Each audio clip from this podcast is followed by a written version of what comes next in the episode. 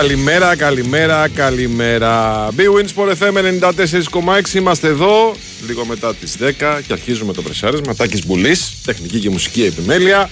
Βαλεντίνα Νικολακοπούλου στην οργάνωση παραγωγής της εκπομπής. Ε, Βάη Στούτσικα στο γεμάτο μικρόφωνο. Μιχάλης Τσόχος στο Διάνο.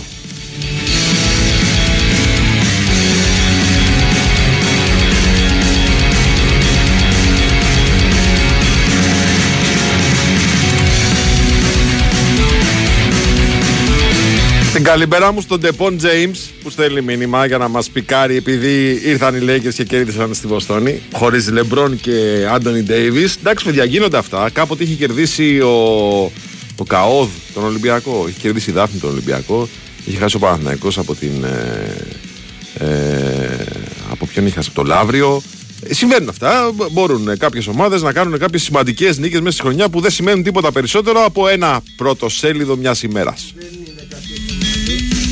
Ρε Σιπτακή, αυτό είναι όμως. Τι να κάνουμε τώρα; Είναι μία, πώς να το πω, μία, ε, ένας τίτλος μια ημέρας που θα ξεχαστεί πολύ γρήγορα. Θα πέσουν τα απαραίτητα πρόστιμα εσωτερικά στην ομάδα. Θα μπουν, ε, πώς θα το πω, θα, θα ανέβει το, τα decibel, θα ανέβουν τα decibel στα αποδητήρια. Θα νουθετηθούν οι αθλητές μας και θα δείξουν καλύτερο πρόσωπο στα επόμενα παιχνίδια.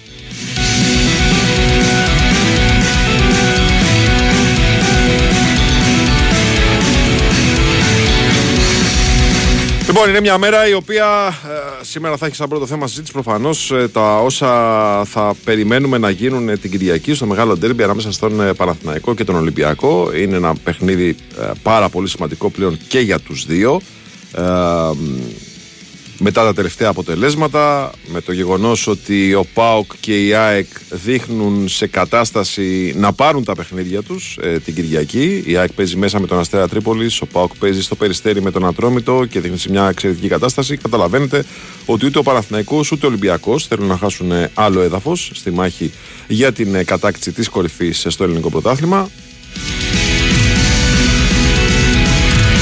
Είναι μια μέρα που έχουμε πολλή κουβέντα και για την κίνηση χθες του Παναθηναϊκού να στείλει εξώδικο στον Ράσβαν Λουτσέσκου. Προφανώς διότι ε, αποφάσισε να δράσει, στην, ε, να αντιδράσει μάλλον στις δράσεις του Ρουμάνου τεχνικού, ο οποίος εδώ και δύο χρόνια περίπου σε κάθε ευκαιρία, με κάθε ευκαιρία ε, ανεβάζει κλέφτες, κατεβάζει κλέφτες στην ομάδα του Παναθηναϊκού.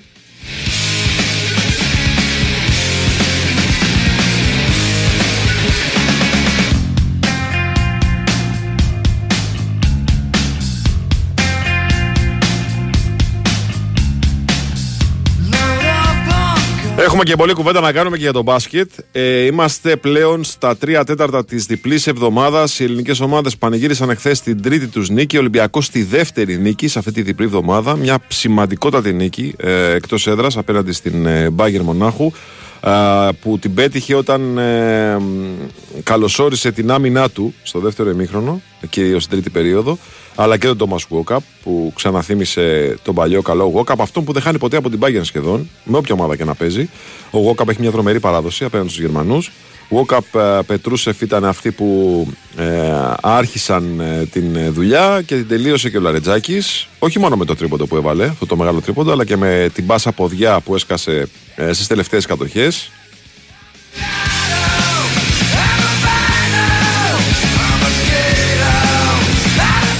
Ο Ολυμπιακός, ο οποίος αντιμετώπισε μια μπάγκερ σχεδόν κομπλέ, ενώ αυτός είχε δύο πολύ βασικές απουσίες, ε, του Φάλ και του Μιλουτίνοφ.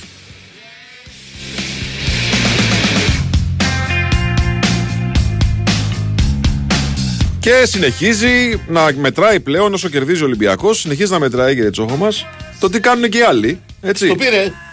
Ναι, συνεχίζει να κοιτάει τι κάνουν οι άλλοι. Έτσι, πόσους βαθμούς χάνουν οι άλλοι, ε, πόσους, ε, πώς να το πω έτσι, ε, πόσα τραβοπατήματα κάνουν οι άλλοι, τι μπορεί να κερδίσει στη βαθμολογία, γιατί κόντρα σε όσους λένε ότι ας πούμε δεν μπορούμε να κάνουμε κάτι φέτος σαν ελληνικό μπάσκετ στο, στην Ευρωλίγκα, έχετε Ολυμπιακός και σου λέει: Κοιτάξτε, έχουν τελειώσει τώρα τα ματσάκια ε, 25 αγωνιστικές από τις ε, 34, έχουμε ακόμα 9 και εγώ είμαι εκεί, στο 7. Στο 7 είμαι εγώ. Στο 7. Στο 7. Και μπορεί και το βελάκι να δείχνει παραπάνω. Διότι αν έχω την ίδια εικόνα στα εκτός έδρας παιχνίδια τώρα που ακολουθούν, ε, μπορώ να πάω και παραπάνω.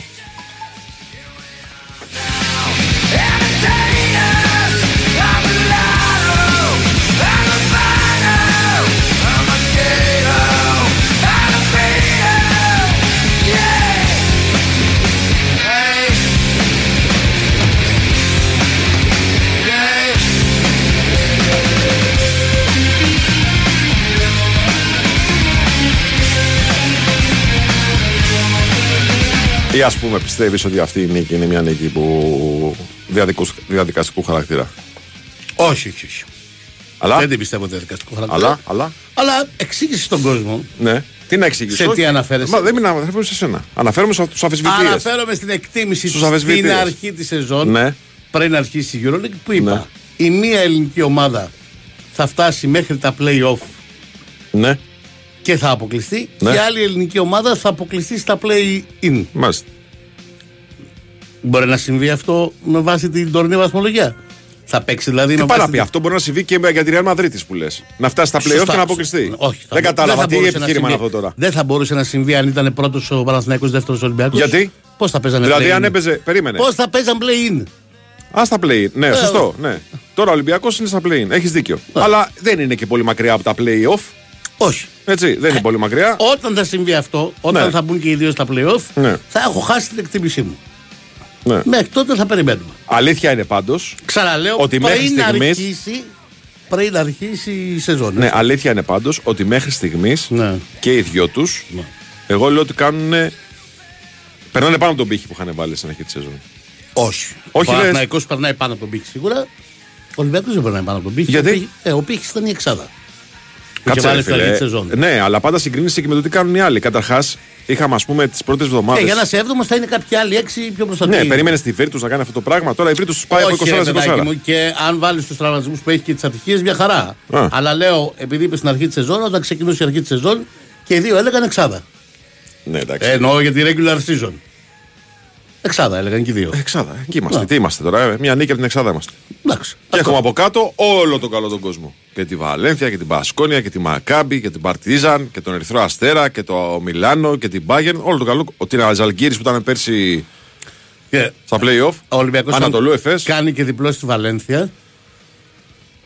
Μετά. από- Και αυξάνει- μετά να σε δω τι θα λες. αυξάνει σημαντικά. Δεν έκλ- έκλεισε τίποτα, αλλά αυξάνει σημαντικά τις πιθανότητες του να είναι στην εξάδα. Ναι, γιατί αν τελειώσει αυτή το σετ των αγώνων. Καταρχάς, μετά το μάτς με τη Βαλένθια υπάρχει Πάει διακοπή. Κάουνας. Έχει διακοπή. Ναι, ναι, ναι, σωστά. Έτσι, που σημαίνει ότι θα γυρίσει ο Φαλ, λογικά. Άρα λοιπόν, με το Φαλ, με το Moses Wright στην πεντάδα. Ναι. Γιατί χθε φάνηκε νομίζω ότι ο Σίγμα δεν, δεν μπορεί να παίξει πέντε απέναντι σε δυνατούς και γρήγορους ψηλούς. Δηλαδή, όσο έπαιξε ο Σίγμα χθες ήταν πρόβλημα. Αλλά γυρίζοντας ο Φαλ, αν κερδίσει τώρα το μάτς με τη Βαλένθια Ολυμπιακός, αλλάζει το πράγμα, φίλε. Αλλάζει πολύ. Αν κερδίσει τη Βαλένθια, πια ε, γίνεται φαβορή για εξάδα. Περίμενα να σου πω τι έχουμε. Λοιπόν, Έχει μέσα τη Virtus. Περίμενε. Πάμε να παίξουμε με τη Βαλένθια τώρα στην Ισπανία. Ναι, ναι. Ο Μπράντον Ντέιβις έχει χτυπήσει αυτό, εκείνο το άλλο. Θα δούμε αν θα παίξει. Ναι. Λοιπόν, μετά πάμε να φάμε ξύλο στο Κάουνας. Οκ. Εντάξει. Δεν είναι το πιο εύκολο, αλλά δεν είναι και απραγματοποίητο να το κερδίσεις το ματς. Όχι. Λοιπόν, μετά έχουμε δύο μέσα. Ένα με Βίρτους, ένα με Παναθηναϊκό. Εδώ θα σου πω εγώ τι γίνεται. Κάνεις δύο νίκες. Ε, πού να ξέρω, δεν δεν- Ναι. ναι. Μετά πας στην Τουρκία να κερδίσεις την ΕΦΕΣ. Και θα την κερδίσεις την ΕΦΕΣ στην Τουρκία. Ναι. Παίζει μέσα με τη Βιλερμπάν να μην γίνει το μάτς. Παρακαλώ. Μην γίνει το μάτς. Να, Έτσι. Και μετά έχει δύο εκτός έδρας. ναι. Σερβία, Παρτιζάν και. Αυτά είναι δύσκολα. Παρτιζάν και Ερυθρός Αστέρας. Μμ. Και αυτά είναι δύσκολα. Και τελειώνει με Φενέρ. Άσους. Εντάξει. Έχει δύσκολα μάτς μπροστά του Ολυμπιακός. Αλλά η αλήθεια είναι ότι εχθές, για παράδειγμα, ε, υποδέχτηκε πίσω έναν αθλητή που είχε καιρό να κάνει διαφάνιση, το Μοσγόκαπ. Να, Αυτός ο μπαγάς, ξέρεις, με όποια φανέλα και να παίζει. στο δεύτερο μήχρονο. Ναι, ναι, ναι, δεύτερο μήχρονο. Με όποια φανέλα και να παίζει, όταν παίζει με την Bayern αντίπαλος, δεν χάνει. Έχει 9 στα 11 τώρα πλέον. Ναι. 11 μάτσε, 9 νίκες. Άρα χάνει. Εντάξει, δύο μάτσε έχει χάσει, φίλε. Ε, εντάξει. και εσύ αμέσως να βρεις δηλαδή την λεπτομέρεια που κάνει διαφορά. λοιπόν. Πώς τα είδες τα υπόλοιπα; Ποια είναι τα υπόλοιπα; Καταρχάς, χθες Ναι, συμπληρώθηκαν δύο χρόνια από το θάνατο του Αλκή. Ναι. Θεσσαλονίκη. ναι. Λοιπόν. Κλήθηκα να, συζη- να, μη- να και σε αυτή- στη μνήμη του Άλκη ουσιαστικά στάθηκε και ο Γιώργος Μπατζόκας Ναι. στο τέλος του μάτς λέγοντας ρε παιδί μου ότι να θυμόμαστε τον Άλκη μπας και γίνουμε μεγαλύτεροι. Ναι. Βέβαια, εγώ λέω ότι ο κόσμος του αθλητισμού, ο υγιής κόσμος του αθλητισμού, έτσι σκέφτεται και αυτά τα μηνύματα περνάει. Όμως, δεν θα λύσει ο Μπατζόκας το πρόβλημα. Προφανώς. Έτσι. Ε, μάθαμε χθες ότι θεσπίστηκε η μέρα φιλάθλου. Ναι. Αυτή ήταν η πιο σοκαριστική διαφορά σε σχέση με πριν δύο μήνες που κλείσαν τα γήπεδα. ναι. Υπάρχει κάτι άλλο το οποίο έχει προχωρήσει, έχει πέσει στην αντίληψή σου Και λες ότι όχι τώρα που ανοίγουν τα γήπεδα είμαστε όλα καλά. Όχι μόνο, το έχουμε συζητήσει και ξανασυζητήσει ότι όλα αυτά τα μέτρα που πάρθηκαν, τα περισσότερα ήταν ενισχύ, απλώς δεν εφαρμόζονταν.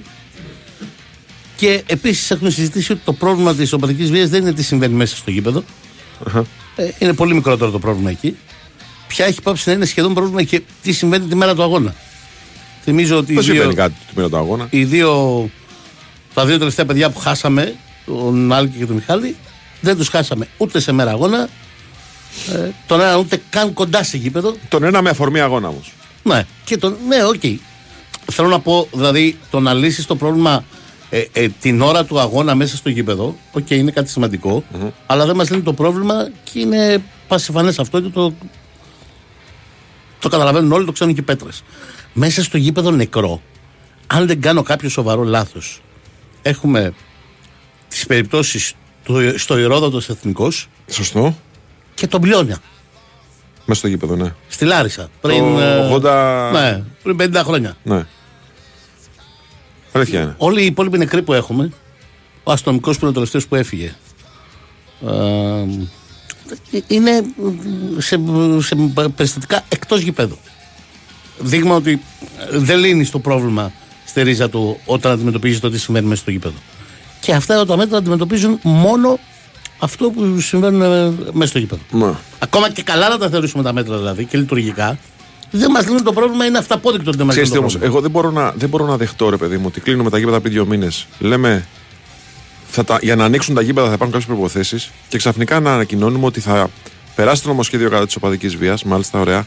Αλλά όλα αυτά τα μέτρα για την ε, ταυτοποίηση του κόσμου, για τις κάμερες, για το καθεξής, παιδιά θα ανοίξουν τα γήπεδα και μετά το Μάρτιο το ξανα, θα ανακοινωθούν.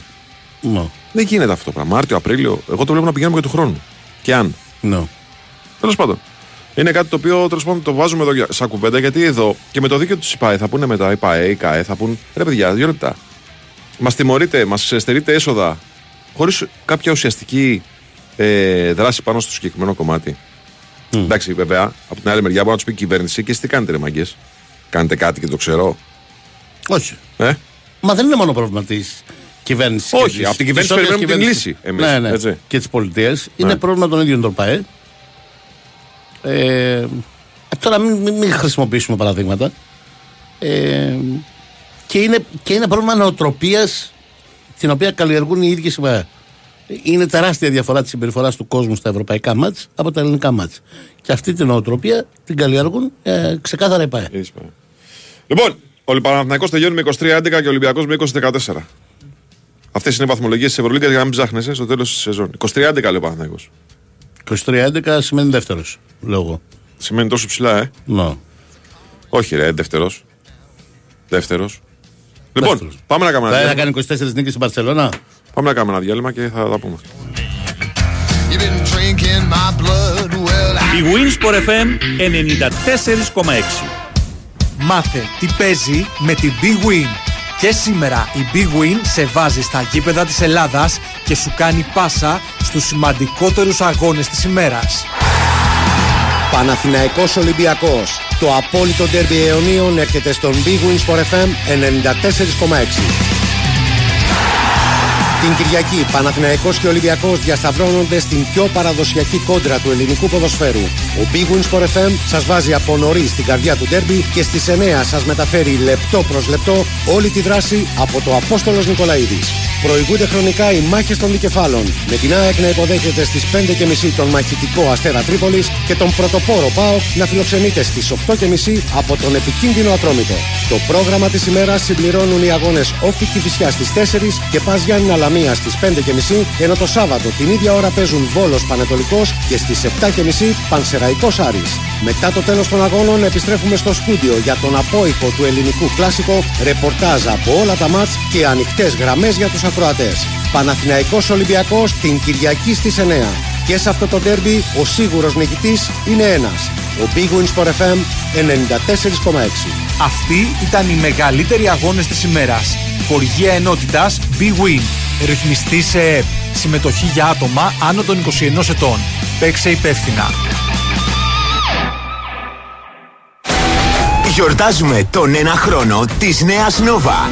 Είστε έτοιμοι για περισσότερα; Γιατί τώρα δίνουμε Data Jump στα προγράμματα Unlimited ομιλία και SMS και σε νέους και σε υφιστάμενους συνδρομητές. Ενεργοποίησε το τώρα και απόλαυσε περισσότερα. Ή έλα στην Nova από μόνο 13 ευρώ.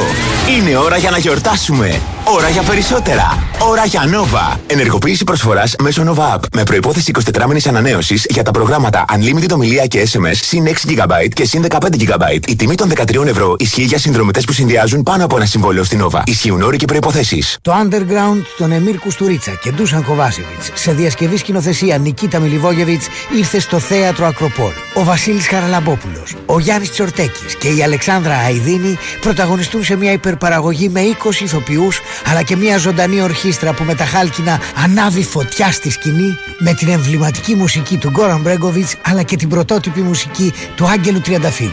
Underground στο θέατρο Ακροπόλ. Εισιτήρια πολλούνται στο Ταμείο του Θεάτρου και στο more.com. Η Winsport FM 94,6.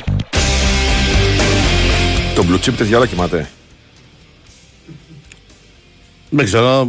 Α δοκιμάσουμε. Ε, ας δοκιμάσουμε αργότερα. Έχει γίνει μεταγραφάρα στη, Ναι, στη ναι. Φόρμουλα 1. Ο πιο διάσημος οπαδός της Arsenal.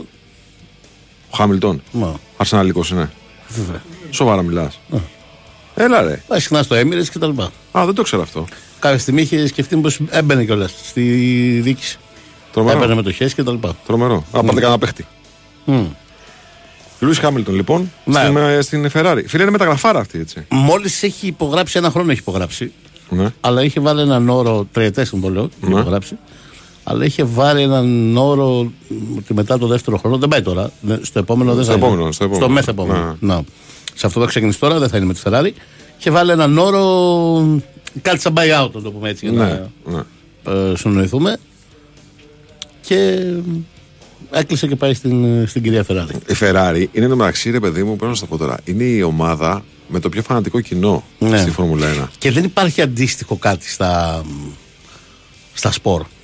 Τι εννοείς; Δηλαδή, ρε παιδί μου, ποια είναι η Ferrari του ποδοσφαίρου; Δεν τη βρίσκεις. Δεν υπάρχει κάποια ομάδα που να ξεχωρίζει τόσο πολύ. Σε οπαδικό. Πανε, ναι, ναι, πανευρωπαϊκά ή σε παγκόσμιο επίπεδο. Ναι, όχι. Δεν υπάρχει. Όχι. Δεν είναι δηλαδή. Και γκρίνια. Ξέρω εγώ, αφού- η Real. Και γκρίνια φούλα, η Παπαπαύλου. Ναι. Όταν ε, ξέρω εγώ παθαίνει κανένα λάστιχο κανένα στη Ferrari. Ε, κατάρε στο facebook αυτό, τους αρχιμηχανικούς φωτογραφία με κόκκινα χ πάνω και αυτά. Δηλαδή είναι. Και, Ναι, ναι. είναι και, υπάρχει και full γραφικότητα Ναι, ναι. στο πλαίσιο, στο κομμάτι Ferrari. Ναι, ναι. Full γραφικότητα. Τι να κάνουμε, θα αναγκαστούμε να υποστηρίξουμε Ferrari. Γιατί είμαστε με το Hamilton εμείς. Ναι. Εγώ παραδοσιακά ξέρεις ε, στα, στα Φόρμουλα 1, από τότε με το Σένα, που εντάξει μετά το Σένα αλήθεια είναι ότι δεν μπορούσα να δω πολύ εύκολα. Ναι. Γιατί είχα δει τον Άιρτον. ναι. Λίγο με το Σουμάχερ, λίγο παραμυθιάστηκα, λίγο ότι εντάξει, οκ, κάτι μπορώ να δω. Ε, μ, με τον οδηγό είσαι. Δεν είσαι με το αυτοκίνητο. Έτσι δεν είναι. Εγώ ναι. Εγώ ναι. Γιατί άλλοι είναι με το αυτοκίνητο, ε. Πολύ. Ναι. Πολύ. Μου άρεσε πάρα πολύ ένας Κολομβιανός. Μα Είναι με το αυτοκίνητο. Είναι με τη Ferrari. Ναι. Με τη Ferrari. είναι με της ναι. Ferrari. Είναι με τη δεν, Ferrari, δεν, ναι. δεν υπάρχει άλλο Λες αυτοκίνητο. και έχουν όλοι από δύο-τρει, ξέρω εγώ, στον ναι, ναι, τεράστιο. δεν, δεν υπάρχει άλλο αυτοκίνητο. Δεν- Τι να ακούσεις τώρα, είμαι της Mercedes. Ναι. Mercedes, α, μπ, ποτέ. Τι, δεν, δεν, δεν υπάρχει. Ε, Είμαι της Ferrari. Τέλος. Ναι. Αυτό. Ε, ε, ή είσαι με τον οδηγό ή είσαι με τη Ferrari. Εμένα μου Δεν- άρεσε δεν πολύ ένας υπάρχει άλλο. Κολομβιανός Ναι. που είχε BMW, ο Χουαν Πάμπλο Μοντόγια, ο οποίος το πήγαινε το αυτοκίνητο, το πήγαινε στα όρια, ρε παιδί μου, Ναι, κόκκινα ναι. συνέχεια. Ναι. Και έμπαινε, έκανε, έδειχνε, κουτούλαγε πάνω σε άλλους. Αυτό εμένα μου άρεσε. ήταν σαματάς, σαματατζής. Εντάξει, ε, εγώ λατρεία, οκ, σένα εντάξει, αλλά ακόμα μεγαλύτερη λατρεία Αλέν Προστ. Ναι, Ναι. τον σιχαινόμουν τον Αλέν Προστ. Ναι. Διότι ήταν αντιζήλο του Σένα. Δηλαδή, Ναι. Όχι, όχι. ε, ε, άσε που έφυγε ο προδότης τότε και πήγε στη, στη Williams που πήγε. Κάτσε, τότε για την προδότηση. Ε, προδότη είναι. Ε, Μισό πρόδωσε το λεπτό, ένα. ε, Επειδή έμεινε Είμαστε με του δεύτερος- οδηγού, είμαστε με τα αυτοκίνητα. Ναι, εντάξει, προδότη είναι όμως. Έφυγε από την ομάδα, ρε φίλε. Μας παράτησε. Ναι. Όχι, όχι. Σίχαμα Προστ.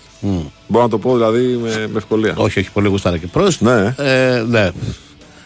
Δεν πρόλαβα Νίκη Λάουντα, οκ. Πότε εγώ. Σε, μόνο σε, ε, σε ντοκιμαντέρ, σε ταινία. Στην στο ταινία. Netflix. Ναι. ναι. Ταινιάρα. Η, Ο οποίος ταινία πρέπει, είναι- πρέπει να ήταν. η ιστορία του Νίκη Λάουντα είναι ταινιάρα. Ναι, ταινιάρα. ταινιάρα. Ε, από όλες τις απόψεις ταινιάρα. Μουσικάρες. Φοβερό, φοβερό. Ε, μ, τι έλεγα; Α, ναι. Και μετά, όχι. Σουμάχερ, όχι. Δεν... Μου μου μοιάζει πολύ κομπιούτερ. Δεν τα μπορώ εγώ αυτά. Φίλε, άκου, Σουμάχερ. Εγώ θα σου πω. θέλω, θέλω αδυναμίες. Θα σου πω, θα σου πω, ναι. Ναι. Θες αδυναμίες, ναι, συμφωνώ. αλλά Σουμάχερ στη βροχή, εμένα μου θύμιζε πάρα πολύ Άιρτον. Μπράβο. Δηλαδή, ο τρόπος που οδηγούσε στη βροχή ήταν όταν με το που έριχνε την πρώτη ψυχάλα, έλεγες το πήρε ο Σουμάχερ. Όχι, ήταν οδηγάρα. Μπορεί Ναι. να ήταν αυτό που λες, κομπιούτερ, μπορεί να ήταν. Πώς να το πω, ρε παιδί μου, τύπος που δεν σου έβγαζε ανθρώπινα σι- στοιχεία. Ήταν περισσότερο μηχανή. Ναι. Είναι ο άνθρωπος, περισσότερο μηχανή. Αλλά οδηγικά στα δύσκολα ήταν τρομερός. Δεν το συζητάμε τώρα. Εντάξει. Ναι. Έτσι και εγώ τον Μπρόστλι. Τι τον Μπρόστ, το γουστάρες ή το συχαινόσουνα. Ναι. Μετά το Σένα το χάος, εννοείται. Σε, παιδιά, Σένα και Μονακό, βάλτε μου να βλέπω επανάληψη όλους τους αγώνες. Στο Μονακό. Το ξέρεις, τον είχαν τσιμπήσει μια μέρα κατά τη διάρκεια του, των προετοιμασιών για τον αγώνα στο Μονακό να πηγαίνει με την Πόρσε, την προσωπική του. Ναι, ναι. Έτσι. 230 μέσα στο Μονακό. ναι. Σταματάει ένα αστυνόμο, του λέει, Κύριε μου, υπερβολική 230. ταχύτητα. Λέει, Ναι, αύριο θα ναι. πηγαίνουμε 320.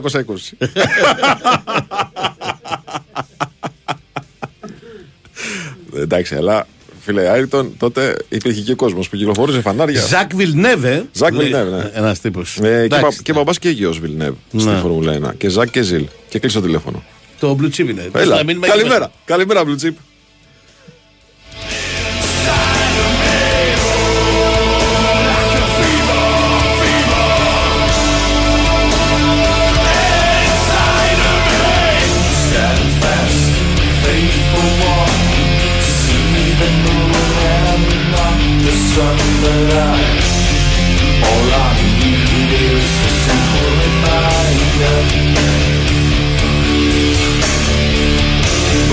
Ναι, και με Χάκινεν. Και με Χάκινεν ήμασταν. Και με Χάκινεν. Ναι. Ε, ήμασταν, ήμασταν. Και με Κίμη Ραϊκόνεν ήμασταν, ο οποίος είχε και πάθει.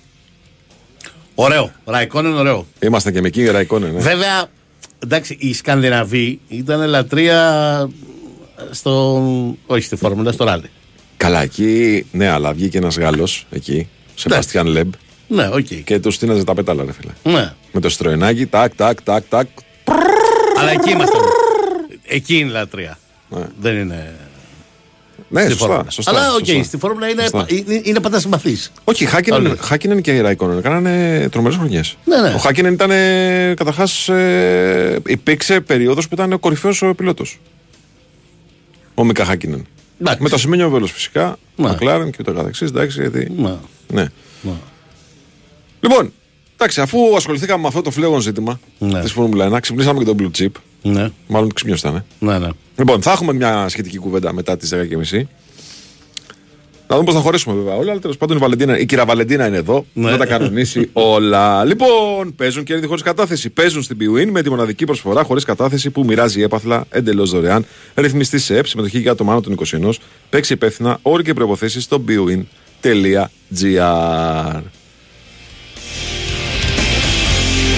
Έχεις κάποιο άλλο σχόλιο να κάνεις για τη χθεσινή ημέρα, τίποτα; Ο Προστ λέει είναι πρόεδρος του Ιδρύματος Σένα. Εντάξει τώρα. Και καλά. Άσε μας Α. ρε. Όχι, άσε μας ρε Αλέν. Δηλαδή τώρα είσαι και καλά πρόεδρος του Ιδρύματος Σένα. Εντάξει. Ε, εντάξει. Μας έκανες πόλεμο σκληρό. Ναι.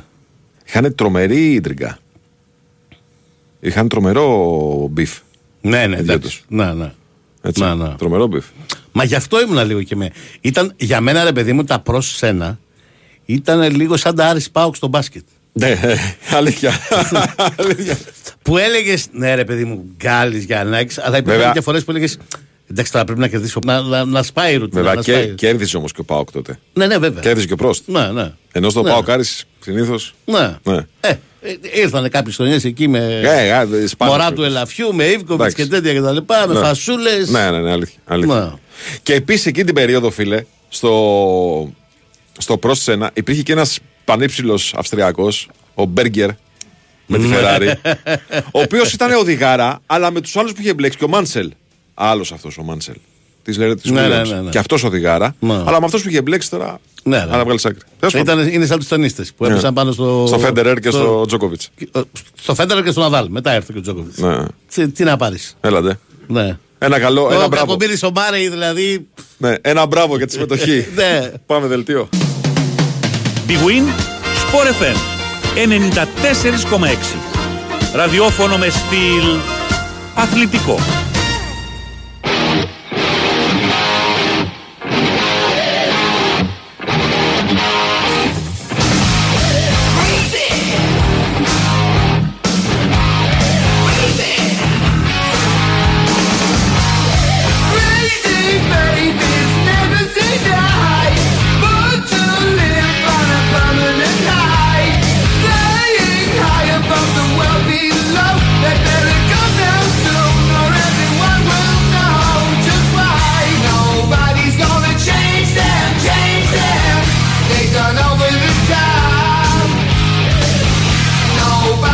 Όχι ρε φίλε, ακούγονται ιστορικά ονόματα.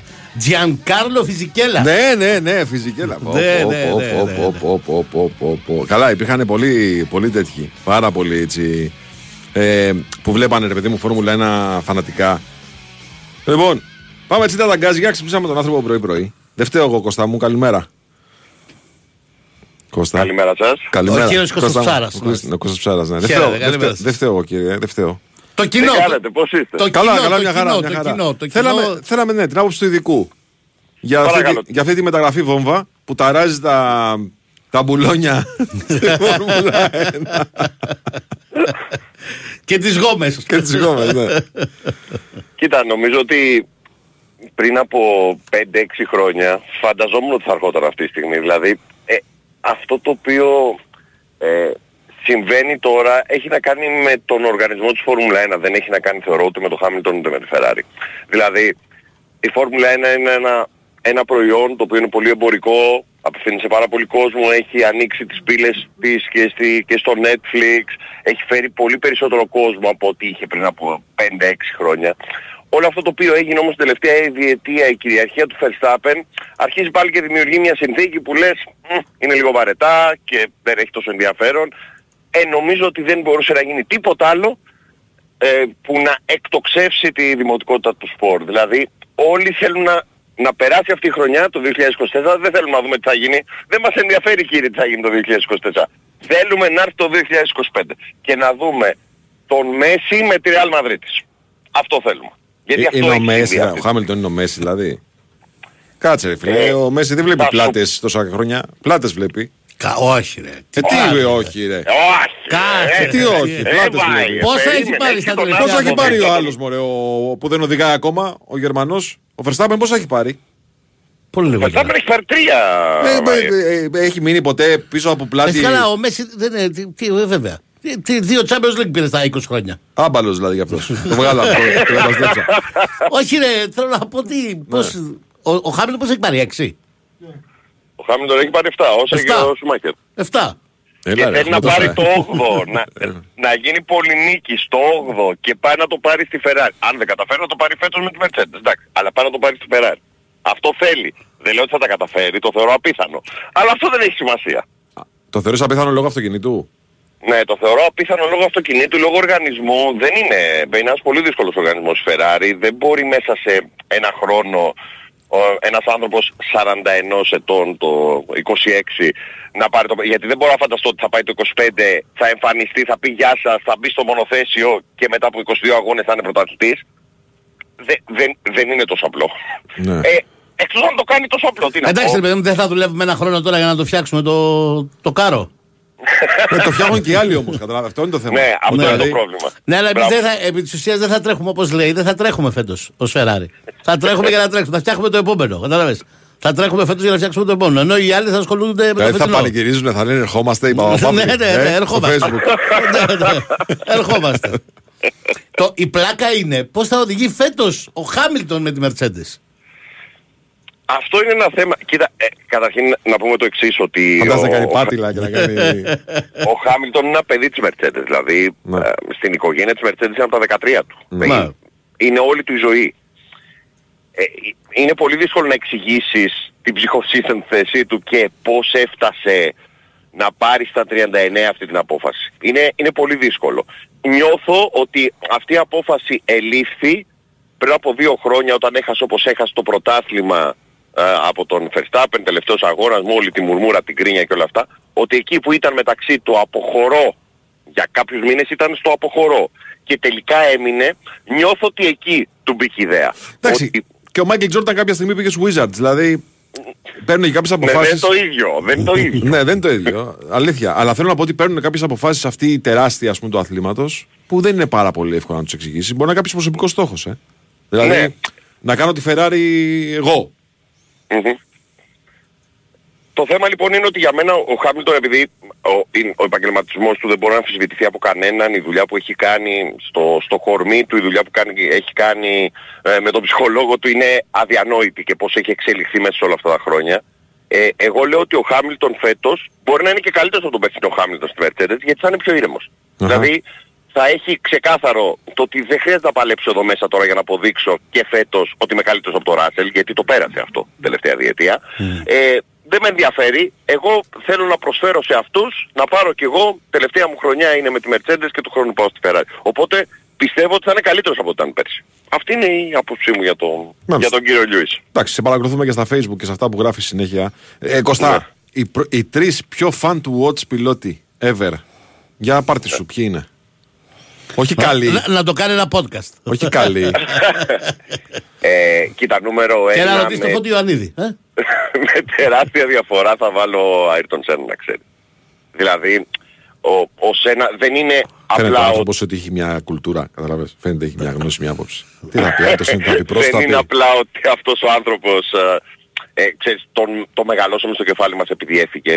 Αυτά τα οποία έκανε μέσα στην πίστα σε πολύ άλλες εποχές, ναι, ε, ήταν, ήταν εντυπωσιακά. Δηλαδή το, το βλέπεις τώρα ξαφνικά να βάζουν όπισθεν και να λες εντάξει δεν έγινε τίποτα τότε, το να βάλει κάποιος οδηγός όπισθεν και να μπει στην πίστα ε, ενώ οι υπόλοιποι τρέχουν, δεν είναι. Ήταν αδιανόητο, δεν μπορούσε να συμβεί. Αυτός το έκανε. Έκανε τα πάντα. Το έκανε πρώτος βασικά. Ναι, και τα έκανε και πρώτος. Έχεις δίκιο. Και τα έκανε και πρώτος. Δεν έχω εικόνες πιο πριν, για να σου πω. Ναι. Είμαι και νέο παιδί. Αχα. Ε, οπότε, Άιρτον Σένα, εγώ μετά θα σου πω Σουμάχερ γιατί ε, λάτρευα αυτό το οποίο ε, πρέσβευε. Δηλαδή, το θα κάνω τα πάντα για να νικήσω. Μου άρεσε. Κα- Σε κάποιους δεν άρεσε, εμένα μου άρεσε ε, όλο αυτό.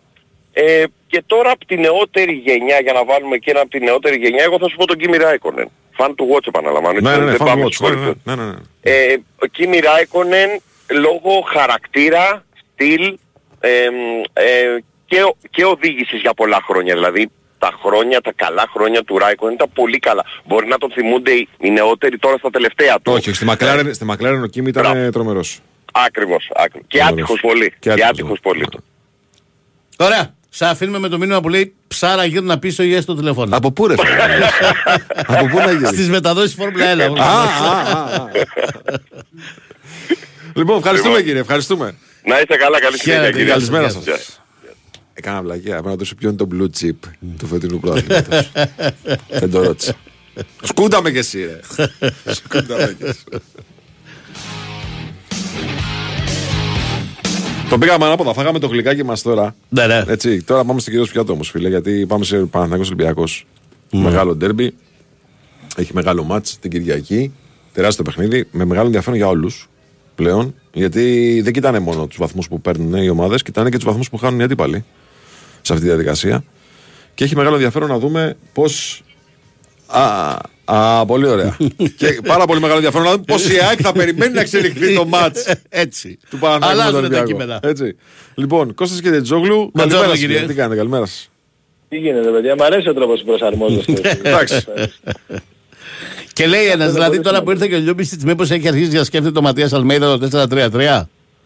Πάντως πρώτη φορά που σε Παναθηναϊκός Ολυμπιακός, ρε παιδί μου, δεν μπορεί να κάνεις προγνωστικό με τίποτα. όχι, Δηλαδή, όχι, όχι. Είναι τόσο απρόβλεπτες Κοίταξε, ομάδες έτσι κι αλλιώς, πλέον, έτσι γιατί κι πλέον είναι αλλιώς. και ο Παναθηναϊκός απρόβλεπτος. Εκεί που Ναι. ήταν η πιο στάνταρ, ήξερες τι θα δεις ας πούμε, έχει γίνει απρόβλεπτο. Ο Ολυμπιακός ούτως ή άλλως εδώ και 1,5 χρόνο δεν ξέρεις πώς θα είναι το επόμενο λεπτό. Οπότε είναι, μπορούν να γίνουν τα πάντα. Ε. Απλά, απλά μοιάζει τώρα η κατάσταση, η συγκυρία ε, να είναι, πώς να σου το πω, λίγο καλύτερη για τον Παναθηναϊκό δεδομένου ότι η πρόκληση, η πρόκριση επί του ατρόμητου του έφερε θετικά συναισθήματα μετά από καιρό. Ναι, εντάξει. Δηλαδή, Και- συγγνώμη, ε, Κώστα το- μου, λες το ότι έφερε δεν θα θετικά σε- συναισθήματα γιατί θα του φέρνε πολύ αρνητικά. εννοείται, πιστεύω. εννοείται. Δεν Λες είναι ότι δεν θα σε είναι τρία, όπως το εκπλήξει πούμε. αν έρθει διπλό; Όχι. Όχι. Όχι, όχι. Δεν θα με εκπλήξει. Δεν θα με εκπλήξει τίποτα, ειλικρινά. Ναι. Δεν, δεν, δεν ξέρεις τι θα δεις. Και, και η ιστορία των αναμετρήσεων των δύο ομάδων αυτών δείχνει ότι δεν υπάρχει ασφάλιση προγνωστικό. Ποτέ. Α, καλά, ναι, εντάξει, ρε παιδί μου. Εντάξει, προφανώς. Αλλά πάντα η στιγμή κάτι δείχνει. Ναι. Ανεξάρτητα τι θα έρθει το Κοίτα, μάτι. α- αν εξαιρέσει εκείνο το τελευταίο μάτς πριν έρθει ο Γιωβάνοβιτς που ο Παναθηναϊκός ήταν σε, κα- σε πλήρη κατάρρευση ας πούμε. Αχα. Νομίζω ήταν ο Σιλαϊδόπουλος ο Ποντής, πώς το λένε. Ναι, ναι, ναι. Ε, ναι, ό, όλα τα άλλα πραγματικά είναι έτσι όπως το Πάντως λες. η εικόνα των δύο τελευταίων παιχνιδιών, των δύο τελευταίων. Ε, το 210 λεπτών που παίξανε, νικητή δεν βγάζει. Παίξανε οι δυο τους Ναι. Σωστό. 210 λεπτά. Σωστό. Νικητή δεν βγάζει. Βγάζει δύο ομάδες που εξουδετερώνει ο ένας τον άλλον. Έτσι. Ναι, στα δύο μάτς αυτό έγινε. Στα, στα Ισχύει. 210 λεπτά τα πρόσφατα Ναι, ναι. του κυπέλου. ναι. Δεν έβγαλε νικητή. Όχι. Ε, Λοιπόν, ε, είναι επειδή αρκετά είχατε διαφορετικό ο προαναγγείλει- Ολυμπιακό. Επειδή είχατε προαναγγείλει ντέρμπι δεν ήθελα να σας βγάλω τελείως. Κα- Ε, μπράβο, είσαι αδερφός, ε, στήριγμα. Ναι. Οπότε πάμε και στην ΑΕΚ τώρα. Ναι, εννοείται. Αυτό το 4-3-3 Λοιπόν, που ρωτάει ε, κάποιος. ε, Εγώ δεν δίνω ούτε 1%, αλλά ρωτάει ο άνθρωπος. Εντάξει. Κοίτα Μιχάλη, ε, δεν ξέρουμε. Ναι. Δηλαδή όποιος πει τώρα ότι ξέρει τι θα κάνει ο Αλμέιδα θα το λέει από το μυαλό του. Ναι. Δηλαδή και εγώ δεν Ναι, δεν αλλά μ' να αρέσει το αφαιρέσει μυαλό από το μου. σύστημά του ο Αλμέιδα τον παίκτη δίπλα στο center for που πιέζει ψηλά. Πίσω από το center for για την ακρίβεια. Ναι, ναι, πίσω από το center for που πιέζει Περισσότερο, ψηλά. ναι. Μου μοιάζει. Δηλαδή. Εκτός, εκτός αν το 4, στο 4-3-3 αυτό ε, να έχει δύο που να πιέζουν ψηλά αντί για έναν. Ναι, Παίζει και αυτό. ναι. Ε, Θα δούμε. Τώρα βέβαια α- αυτό δεν νομίζω ότι και να, και να γίνει... Κοίτα κάποια στιγμή μπορεί να δούμε διάφορα ρε παιδί μου. Εντάξει ο Αλμέιδα δεν είναι ένας προπονητής που κολλάει. Τώρα αυτό που έχει κάνει μέχρι τώρα του έχει βγει. ναι. Ε, στην πορεία μπορεί να του βγει κάτι άλλο. Το λέω γιατί και στα διάφορα που έχουμε δει, ρε παιδί μου, και στο 3-5-2 που είδαμε στην αρχή του και στο 3-5-1-1 που είδαμε κάποιες στιγμές και στο 3-6-1 που είδαμε κάποιες στιγμές, πάντα υπήρχε ένας. Πάντα ο Και- παίχτης πίσω από το φόρ πιέζει ψηλά. Ναι, ναι. Είναι Ναι. το, πρε- το pressing αυτό Ναι, ναι. που είναι... Και πάντα ήταν, Ελαστική, το το δοκίμαζε, βλέπω τον πάντα. έψαχνε πάρα πολύ αυτόν τον παίκτη και πάντα ήταν και πολύ κρίσιμος παίκτης. Είτε λεγόταν Τσούμπερ, είτε λεγόταν Αραούχο, είτε λεγόταν Πινέδα στις αρχές. Ε, Ήταν ένας πολύ κομβικός Κομβικός. παίκτης. Ναι, στην εξυπηρέτηση του πλάνου. Ισχύει. Έχει παίξει βέβαια και με το Μάνταλο εκεί, Αχα. αρκετά Ναι. μάτς. Ναι. Ε, οπότε, ξέρεις, εκ- εκεί ε, ε, γινόταν η πίεση κάπως, ε, κάπως διαφορετικά. Βέβαια και ο Μάνταλος, για να τα λέμε, ε, με την πάροδο του χρόνου, κατάφερε για, για, για κάποια Προσαρμόστηκε. έστω λεπτά. Το απέκτησε Ναι, αυτό το ναι. χαρακτηριστικό, ναι, Ναι, για ένα ναι. διάστημα, ναι. Ή τέλος πάντων το βελτίωσε πάρα πολύ σε σχέση Ναι, με ναι. το Το πώς το βελτίωσε, ακριβώς, όπως το είπες, το βελτίωσε. Ναι. Δεν- ε, μετά από εκεί και πέρα είναι θέμα καθαρά χαρακτηριστικών που δεν μπορούν να αλλάξουν. Ε, αλλά ε, το, βελτίωσε, το βελτίωσε πολύ. Τέλος πάντων, θα το δούμε. Ε, όλα ανοιχτά είναι παιδιά, δεν ξέρεις. Μπορεί να γίνει τώρα μπο- κάποια στιγμή, μπορεί να γίνει το καλοκαίρι, μπορεί να μην γίνει ποτέ. Όπως και το, το Πόνσε Γκαρσία μαζί που είπε ο προπονητής ότι ε, σίγουρα το σκέφτεται. Μμ. Δηλαδή δεν το απέκλεισε καθόλου ο ίδιος. Ναι.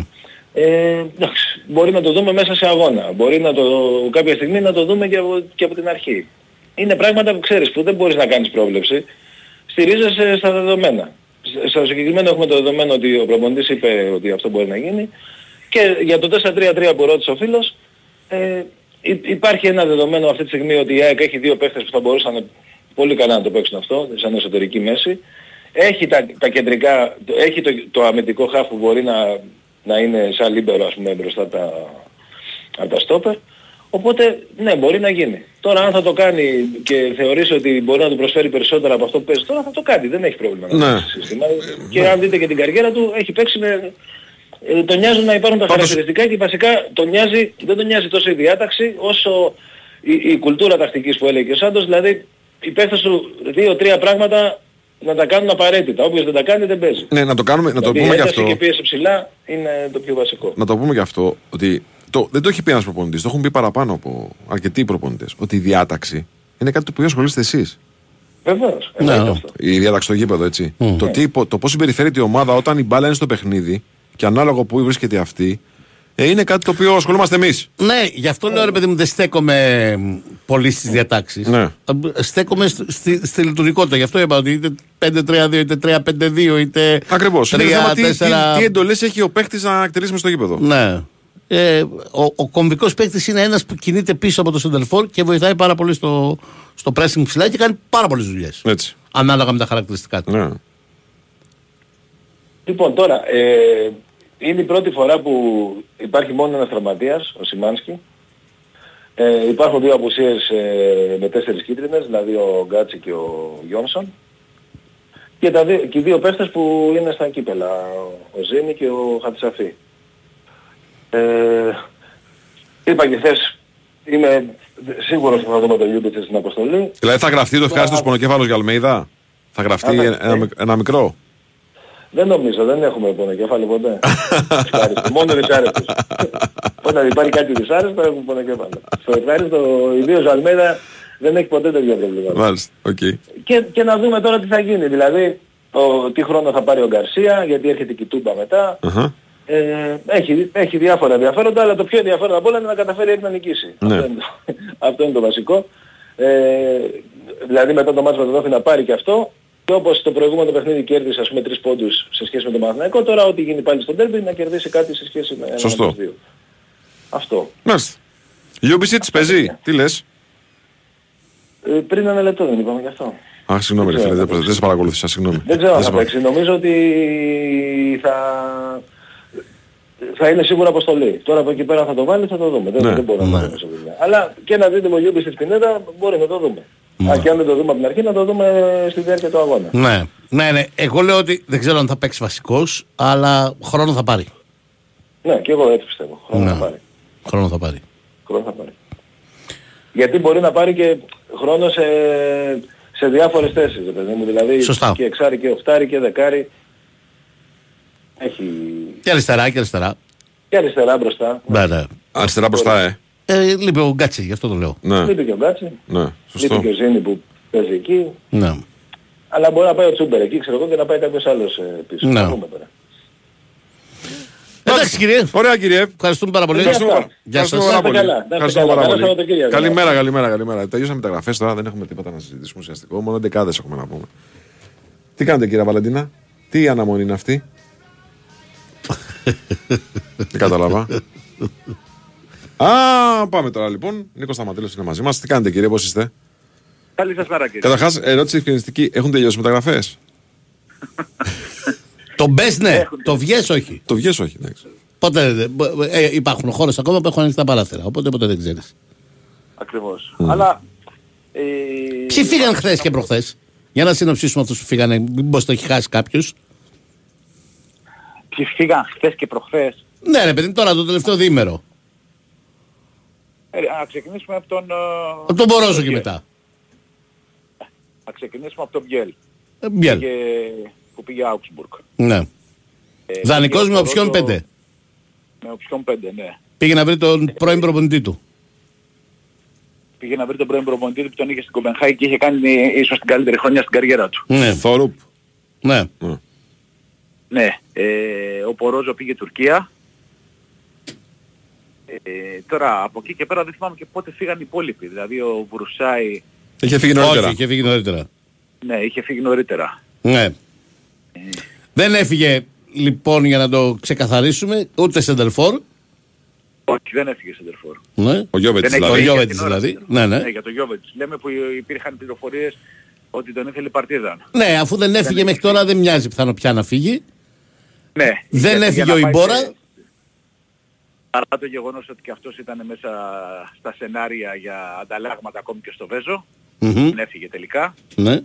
Ε, κοίταξε, ε, βέβαια το γεγονός ότι δεν έφεγε ο Γιώβετιτς παρά το γεγονός ότι τον έχει τελευταίο στην ιεραρχία ο Καρβαλιάλ δεν ξέρω πώς σε φέρει τον, α, τον Ναβάρο εκτός λίστας. Ναι, ναι. Τι μήπως, σίγουρα. Το πιθανότερο είναι τώρα πλέον. Ναι, Ναι, γιατί Γιατί μου- ε, έτσι όπως έφυγαν από τα υπόλοιπα. Α, δεν έφυγε ο Μαντί, αλλά τέλος πάντων. Ο Μαντί δεν, δεν, ναι, α, δεν υπολογίζεται. έφυγε Ναι. την ομάδα Β. Ναι. Έφυγε. Από την ομάδα ε, έφυγε, απλά στην ομάδα Β, ναι. Δεν υπολογίζεται ε, με, με τη συμπεριφορά που είχε το τελευταίο διάστημα. Μμ. Άρα δεν Α, παίζει ο και- Ολυμπιακός να μην δηλώσει στη λίστα χαφ. Δεν γίνεται. Κεντρικό χαφ εννοώ. Κοίταξε, ε, ξέραμε ότι θα δηλώσει ένα κεντρικό αμυντικό, ένα χαφ και ψάχναμε να βρούμε αν θα είναι εξτρέμι ή επιθετικός ο άλλος που θα δηλώσει. Ναι. Καλά, κάποια στιγμή, αν θα είναι- η- ειδικά ο Νικολακόπουλος έλεγε ότι θα δηλώσει δύο στόπερ. Αλλά τέλος πάντων δεν μοιάζει πολύ πιθανό γιατί υπάρχουν ανάγκες πολλές Όχι. για να δηλωθούν δύο στόπερ. Δεν τον βλέπω Ναι, το Βέζο ακριβώς. να δηλώνεται. Ε, ναι, και εγώ το Βέζο δεν βλέπω να δηλώνεται. Ε, θα έρθει κάποιος και θα σου πει βέβαια ο Βέζο είναι δικός σου, ο Κάρμο είναι δανεικός. Ναι, Εντάξει. αλλά οκ, μας νοιάζει το τώρα. Ναι, ναι. Καλοκαίρι βλέπουμε. Οι, οι- οι ιδανικοί οι δύο σίγουρα θα δηλωθούν, λέω εγώ. Γιατί νομίζω ότι το αντίστοιχο θα γίνει και στο ΑΧΑΦ. Δεν θα δηλωθεί ο δικός σου εντός εισαγωγικών, Τσικίνιο, και θα δηλωθεί ο δανεικό Αντρεόρτα. Και αυτό έχει να κάνει και με τις προτιμήσεις του προπονητή, ρε παιδί μου. Ο Καρβαλιάλ τώρα με Όρτα και Κάρμο έχει δουλέψει και τους ήθελε πάρα πολύ. Και τους ξέρει Οπότε- καλά Και τους ξέρει και- καλά. και- Οπότε και- δεν παίζει να μην τους δηλώσει αυτούς τους δύο, λέω εγώ. Εντάξει, αν δεν υπήρχε χθες ο τραυματισμός του Ζέλσον Μάρτινς στην προπόνηση, που περιμένουμε σήμερα να δούμε το βαθμό Μμμ. σοβαρότητας της κατάστασης, ε, που μάλλον δεν είναι κάτι σοβαρό, αλλά ας τα αφήσουμε τα μάλλον και τα ίσως, να περιμένουμε τι θα πει το ιατρικό επιτελείο, θα ήμουν α, 99,9% σίγουρος ότι ο συγκεκριμένος θα ήταν ο τρίτος της λίστας. Ναι. Αφήνουμε ένα παραθυράκι ανοιχτό, να δούμε τον τραυματισμό του, Μμ. Α, αν είναι κάτι που μπορεί να το να τραβήξει, δηλαδή να του στερήσει τη συμμετοχή με την ε, Φερετζβάρος και βλέπουμε. Ναι. Αν δεν είναι θα είναι αυτός. Αν δεν είναι αυτός λόγω τραυματισμού, πάλι εξτρέμ νομίζω θα είναι. Δηλαδή ο Καμπράλ και όχι ο Ναβάρο. Ο Ναβάρο, ναι, από τη στιγμή που μείναν όλοι μου φαίνεται λίγο, λίγο δύσκολο να, να, μείνει, να μπει στη λίστα. Ναι. Εκτός αν ο, Κα- ο και το λέω Καρβαλιάλ και έχει κάτι γιατί, στο μυαλό του. και γιατί υ- υπάρχει ζήτημα και με τα εξτρέμ. Δηλαδή έφυγε ο Σολμπάκεν, έφυγε ο Μπιέλ, έφυγε ο Βρουσάη, δεν θα μπει κανένας στη λίστα. Έφυγαν Ε, τρία ίσως εξτρέμ. να μπει. Ναι, αλλά και από, αυτά- από αυτά τα τρία εξτρέμ που λες, Μμ. ε, δεν πήρε και κάτι ο Ολυμπιακός. Ναι, δεν έχει Και αυτό σημασία. είναι, αλλά Ε, πρέπει να ε, υπάρχουν και αριθμητικά. Καλά, ε, ε, Πρέπει να υπάρχουν εξτρέμ στο ρόστερ. Πρέπει να υπάρχει. Ναι. Πρέπει να υπάρχει. Απλά λέω ότι φύγανε τρία εξτρέμ, αλλά η προσφορά τους ε, στην Μμ. ομάδα για τον ένα ή τον άλλο λόγο δεν λες ότι, πω, πω, ότι χάσαμε. Όχι, Αυτό ρε θέλω παιδί να μου, πω. αλλά αυτή ήταν εκεί. Αλλά Δηλαδή- πρέπει να υπάρχει, ναι, ναι, πρέπει ναι. να υπάρχει εξτρέμ. Και αλλαγή Αυτό αυτή βέβαια. έμπαιναν. Ο Σολμπάκεν έχει παίξει ευρωπαϊκά μάτς και ο Μπιέλ έχει παίξει ευρωπαϊκά μάτς. Πολλά και η σκοράρει. Ε, ε, ποιοι- ε, στη θέση τους ποιοι θα παίξουν; Δεν, δηλαδή ο Ολυμπιακός αυτή τη στιγμή στην Ευρώπη δηλωμένους έχει δύο εξτρέμ. Το Μασούρα και τον ε, Ποντένσε. Ποντένσε. Τέλος. Έχει Καλαμαρά το και τέλος. φορτούνι, ας πούμε. Εντάξει. Εντάξει, ναι, αλλά μετά θα, θα λες τι έχεις στο 10. Άμα βάλεις το φορτούνι εξτρέμ, Τι έχω στο 10, ε. ε, ναι.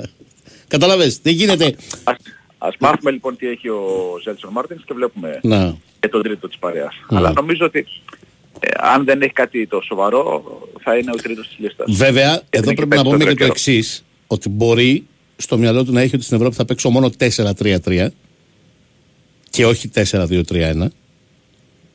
4-3-3. Σε αυτή την περίπτωση δεν θα απέκλεια το γεγονός να δηλώσει και όρτα και τσικίνιο. Για να έχει τα δύο χαφ μέσα, βέβαια. Ναι, σε αυτή την περίπτωση, γιατί, γιατί σε αυτή την περίπτωση και ο Φορτούνης θα λογίζεται ως εξτρέμ. Δεν θα λογίζεται στο, στο 4-3-3, θα λογίζεται για αριστερά. Άρα θα Ε, έχει αλλά, τρεις. ε, ευρωπαϊκές Ποντένσε, αναμετρήσεις- Μασούρα, Φορτούνη. Για δύο θέσεις. Αλλά και θα μόνο πας, στην ας πούμε, περίπτωση που παιχνίδι. έχει αποφασίσει ότι δεν θα παίζω τίποτα άλλο στην Ευρώπη παρά μόνο 4-3-3. Ναι, και εγώ θα σε ρωτήσω, θα πας σε παιχνίδι δηλαδή ε, που θα είναι, μπορεί, μπορεί λέω, Φορτούνης και Ποντένσε στα άκρα Ναι. και θα υποφέρουν τα μπακ. θα- Στο 4-3-3, στο 4-3-3 υπάρχει υποστήριξη και από τα χαφ στις πλευρές. Ναι, Ναι. Και τέλος πάντων. Ε, θες και τα εξτρέμ. ναι. Δεν τα θες τα εξτρέμ μόνο στο... Εντάξει, στην ειδικό τώρα κομμάτι. η, η απάντηση σε αυτό είναι εντάξει. Δηλαδή και άμα πα- παίξει ο Ζέλσον Μαρτίνς, δηλαδή φοβερή υποστήριξη στον μπακ. Ναι, έλατε. Σε δηλαδή. σύγκριση με, σε σύγκριση με Ποντένσε. ε, ναι. Σε σύγκριση με Ποντένσε, μη σου πω ότι αναλογικά θα το πω, είναι καλύτερος και από το Μασούρας αυτό το πράγμα. Σε σύγκριση με Ποντένσε. Ναι. Να λέω. Θυμίζω, αν κάποιος το έχει στο μυαλό του, δεν υπάρχει ούτε ο Μάρ Ρίτσαρτ στην ε, λίστα. Πάντως εδώ ένας φίλος Το λένε ότι σε κάποια μάτια έπαιξε εξτρέμ στο ελληνικό Ναι, πρωτάθλημα. όχι, δεν είναι στη λίστα. λίστα δεν είναι, Δεν είναι στη άρα δεν λίστα. υπάρχει αυτή η λύση. Ναι, ναι. Κάρμο, όρτα, τσικίνιο λέει θα δηλώσει. Θα δούμε, παιδιά. Εντάξει. Μέχρι σήμερα δεν Α, είναι. για να, ναι, σήμερα. Αν δηλώσει Κάρμο Όρτα Τσικίνιο, σημαίνει ότι μας φωνάζει ότι θα παίξει 4-3-3. 4-3-3. Επίσης, πρέπει να έχουμε υπόψη μας ότι μπορεί στο μυαλό του ε, ο προπονητής να έχει, το λέω γιατί έχει συμβεί στο παρελθόν, και ο Ελκάμπη έχει παίξει εξτρέμ. Ε, όχι κατά ανάγκη στον Ολυμπιακό, δεν θυμάμαι στον Ολυμπιακό, μπορεί να έχει παίξει Γιοβετίτς. κάτι λίγα λεπτά. Αλλά στην ε, προηγούμενη εβδομάδα έχει παίξει σε πολλά μάτς εξτρέμ. Εσωτερικός επιθετικός από τα άκρα δηλαδή. Ναι. Και το ίδιο θεωρητικώς μπορεί να συμβεί και με τον. Γιοβετίτς. Ε, Όχι. Με τον ε, Γιόβετιτς. Αλλά είναι πολύ θεωρητικό Ναι. στα δικά μου μάτια. Νικολά, να πούμε δελτίο και μετά τις 11 να μας πεις και πώς θα παίξει το ντέρμπι Ναι, ναι. Ολυμπιακός. Γιατί ΟΚ. είμαστε 11. Λοιπόν, πάμε δελτίο και επιστρέφουμε για να πούμε για το ντέρμπι. Μπα, θες να μαζί μα και την δεύτερη ώρα; Μπα. Ερωνίε. Εγώ που έφταιγα, που έτρεχα χθες. Έτρεχα χθες. Εντάξει, χθες στο κέντρο ήταν μυθικό. Να. Μυθικό. Στα πε, ποιος το πε. Ευτυχώς. Από εδώ που έφυγες και τώρα και γούρλωσε στα μάτια. Ευτυχώς είχαν, Συνοπορία. κάνει- είχαν κάνει ένα πάρα πολύ ωραίο σχέδιο ε, οι άνθρωποι του Τροχέας και μας έστειλαν από τη Σίνα που κανονικά κατεβαίνει προς Πανεπιστήμιο, αλλά μας ανέβασαν από εκεί για να φύγουμε για να πάμε ε, Αλεξάνδρας που θέλαμε να πάμε τέλος πάντων. Να σας ρωτήσω κάτι. Είναι δικό μου κόλλημα ή το έχεις προσέξει και εσύ όταν μετέχει στη ρύθμιση κυκλοφορίας τροχονόμο γίνονται χειρότερα τα πράγματα; Όχι, μωρέ, απλά γίνεται πανικός εκείνη τη στιγμή. Το, το Όχι, λένε δεν λέω, αρκετοί. δεν λέω σε τέτοιες Ναι. έκτακτες καταστάσεις, εκτροπή. Ναι, Λέω, πετυχαίνεις τροχονόμο σε φαράρι. ναι. Ε, ε, ε, σου δημιουργείται η αίσθηση ότι διευκολύνει την κυκλοφορία με τις αποφάσεις του ή ότι τα κάνει χειρότερα; Και εγώ σκέφτομαι αυτό που λες εσύ, Ναι. αλλά, αλλά καταλαβαίνω τη χρήση. Δηλαδή, ας πούμε στην Ευελπίδων, Ναι. Που είναι ένας τροχονόμος το πρωί και κοιτάει να περάσουν τα αυτοκίνητα, είναι γιατί είναι πολλά αυτοκίνητα λόγω των σχολείων και της στρατιωτικής Ναι. Οκ, σχολής. ναι. Άρα αναγκαστικά θα δημιουργηθεί πρόβλημα. Σωστά. στην Και παιδιά. στην Κηφισιά που πάω εγώ το σχολείο στα παιδιά στο Ψυχικό υπάρχει ένας τροχονόμος που διευκολύνει. Αλλά αυτός είναι τροχονόμος ειδικού σκοπού. Είναι εκεί μία ώρα για να βγάζει. Ναι. Όπως είναι και στα γήπεδα καμιά φορά για να βγάζει. Τον κόσμο γρήγορα. Από το πάρκινγκ, ναι. Ναι. Λέω γενικά για την χρήση του τροχονόμου. Όταν Ναι. πετυχαίνει τροχονόμο εκεί που δεν είναι πάντα. Άμα δεις τροχονόμο, πάνω να πει ότι υπάρχει πρόβλημα. Ναι. Έτσι. Οπότε. Νίκο Λοιπόν. Σταματέλος με την 11. 11, ναι. Δεκάδα δεν υπάρχει. Μάλιστα. Δεν έχουμε 11 να παίξουμε, τι εννοείς; Όχι, θα παίξουμε με 12. Α. Βολεύει. Να παίξουμε με 12. Κοίταξε. Ε, θέλω να δω σήμερα και αύριο αν θα δοκιμάσει τίποτα αν θα παίξει με τρεις στο κέντρο. Γιατί το είχε κάνει και στο κύπελο και είχε μείνει ικανοποιημένος. Εγώ πιστεύω ότι εκεί θα πάει, ναι. Ε, οπότε ας περιμένουμε τις σημερινές προπονήσεις. Ε, με τα τωρινά δεδομένα με Ρέτσο και Ντόι βλέπω φαβορή για το κέντρο της άμυνας. Α, όχι Γιατί Κάρμο. θεωρείται- Ε, Αν είχε παίξει ο Κάρμο με τον, ε, με τον Πας Μμ. θα σου έλεγα μπορεί και Κάρμο. Τώρα ε, θεωρείται έχουν πάει καλά οι δυο τους. Ναι, η- Ότι και η έχουν- αλήθεια είναι, α- αν θα έβγαζε, θα έβγαζε τον Ντόι, ο οποίος έρχεται από πολύ καλό μάτς. Είναι αλήθεια. Ναι, αν έβγαζε θα έβγαζε τον Ντόι, αλήθεια είναι αυτό. Μα, Ε, οπότε Ροντινέη, Ορτέγκα, Ρέτσος, Ντόι, ο Έσε σίγουρα. Ε, να δούμε αν θα είναι ξέρω, εγώ, κανένας ο Όρτα και Αλεξανδρόπουλος αυτή η τριάδα. Μπροστά ο Ναβάρο, γιατί προέρχεται, θα μου πεις γύρισε ο Ελκαμπή, γύρισε ο Ελκαμπή. Αλλά ο άλλος έβαλε γκολ, έδειξε σε καλή κατάσταση με τον, ε, με τον Πας. Ε, Και ένας επιθετικός που δείχνει σε καλή κατάσταση και σκοράρει, ε, δεν του κόβει το, το δρόμο, δεν τον αφήνει στον πάγκο. Εκτός αν ο Ελκάμπη πετάει, τι να σου πω. Δεν το ξέρουμε σε τι κατάσταση είναι ο, ο Ελκάμπη. Ε, και τώρα μένει να δούμε τα άκρα. Νομίζω ότι ο ένας είναι ο Φορτούνης και βλέπουμε. Ο Μασούρας, συγγνώμη, ο Μασούρας και βλέπουμε. μ. Γι' αυτό περιμένουμε σήμερα και αύριο τις προπονήσεις για να δούμε τι ακριβώς θα δοκιμάσει. Ή, ή αν δοκιμάσει κάτι, γιατί να ανοίξει τα χαρτιά το 100% δεν θα το κάνει. ναι. Αυτό είναι σίγουρο. Αποκλείει το ενδεχόμενο να μην ξεκινήσει ούτε ο Φορτούνης ούτε ο Ποντένσε; Όχι φυσικά. Α, Όχι, όχι, όχι. Σε, σε καμία περίπτωση δεν το αποκλείω. Σου- Σου λέω, επειδή ο οδηγός του σε κάποιο βαθμό είναι το κυπελό, μ. ε, ε, το θεωρώ και πιθανό, για το, κυρίως για τον Ποντένσε. Ναι. Κυρίως για τον Ποντένσε, ο οποίος δεν είναι σε καλή κατάσταση. Δηλαδή δεν είναι ο παίχτης που λες τον βάζω μέσα και κοιμάμαι ήσυχος. Για να μου δώσει αυτά που θέλω να μου δώσει. Γι' αυτό εγώ Γι' βλέπω αυτό- Αλεξανδρόπουλο. Βλέπω, βλέπω Αλεξανδρόπουλο. Ναι, Αλεξανδρόπουλο βλέπω κι εγώ. Και περιμένουμε να δούμε την κατάσταση του Ζέλσον Μάρτινς για να ξέρουμε Κι ε, εγώ αν είναι βλέπω, καλά.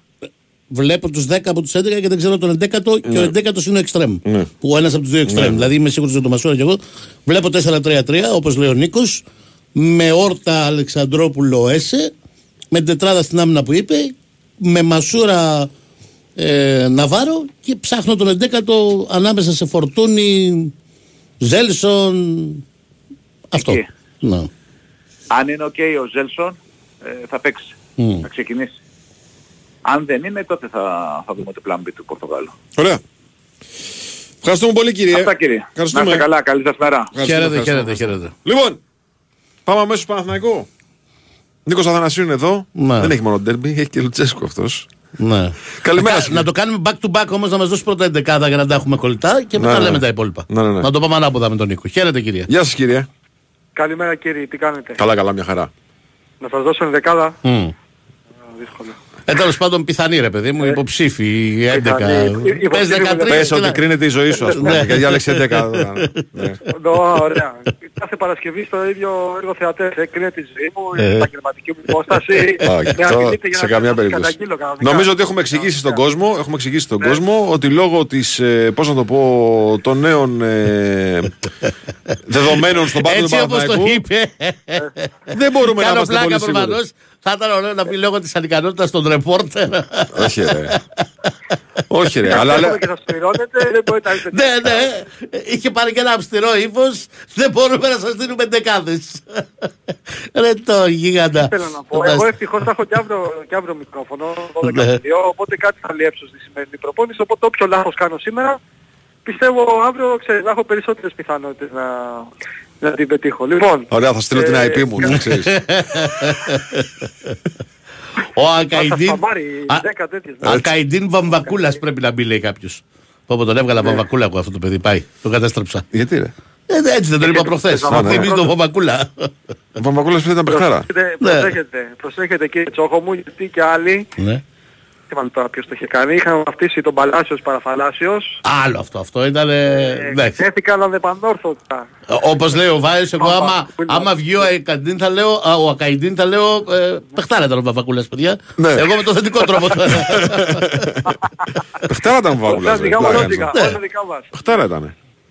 Λοιπόν, το πρώτο και κύριο για τον Παναθηναϊκό για τον Derby της Κυριακής είναι ότι θα πάει επιτέλους σε ένα παιχνίδι με αρκετά γεμάτο το πλειστάσιο του. Ο Τερίν δηλαδή επέστρεψαν χθες και ο Χουάνκαρ και ο Ιωαννίδης και θα είναι διαθέσιμοι για αυτό το παιχνίδι και είναι στο χέρι του Τούρκου προπονητή αν θα τους ξεκινήσει ή όχι.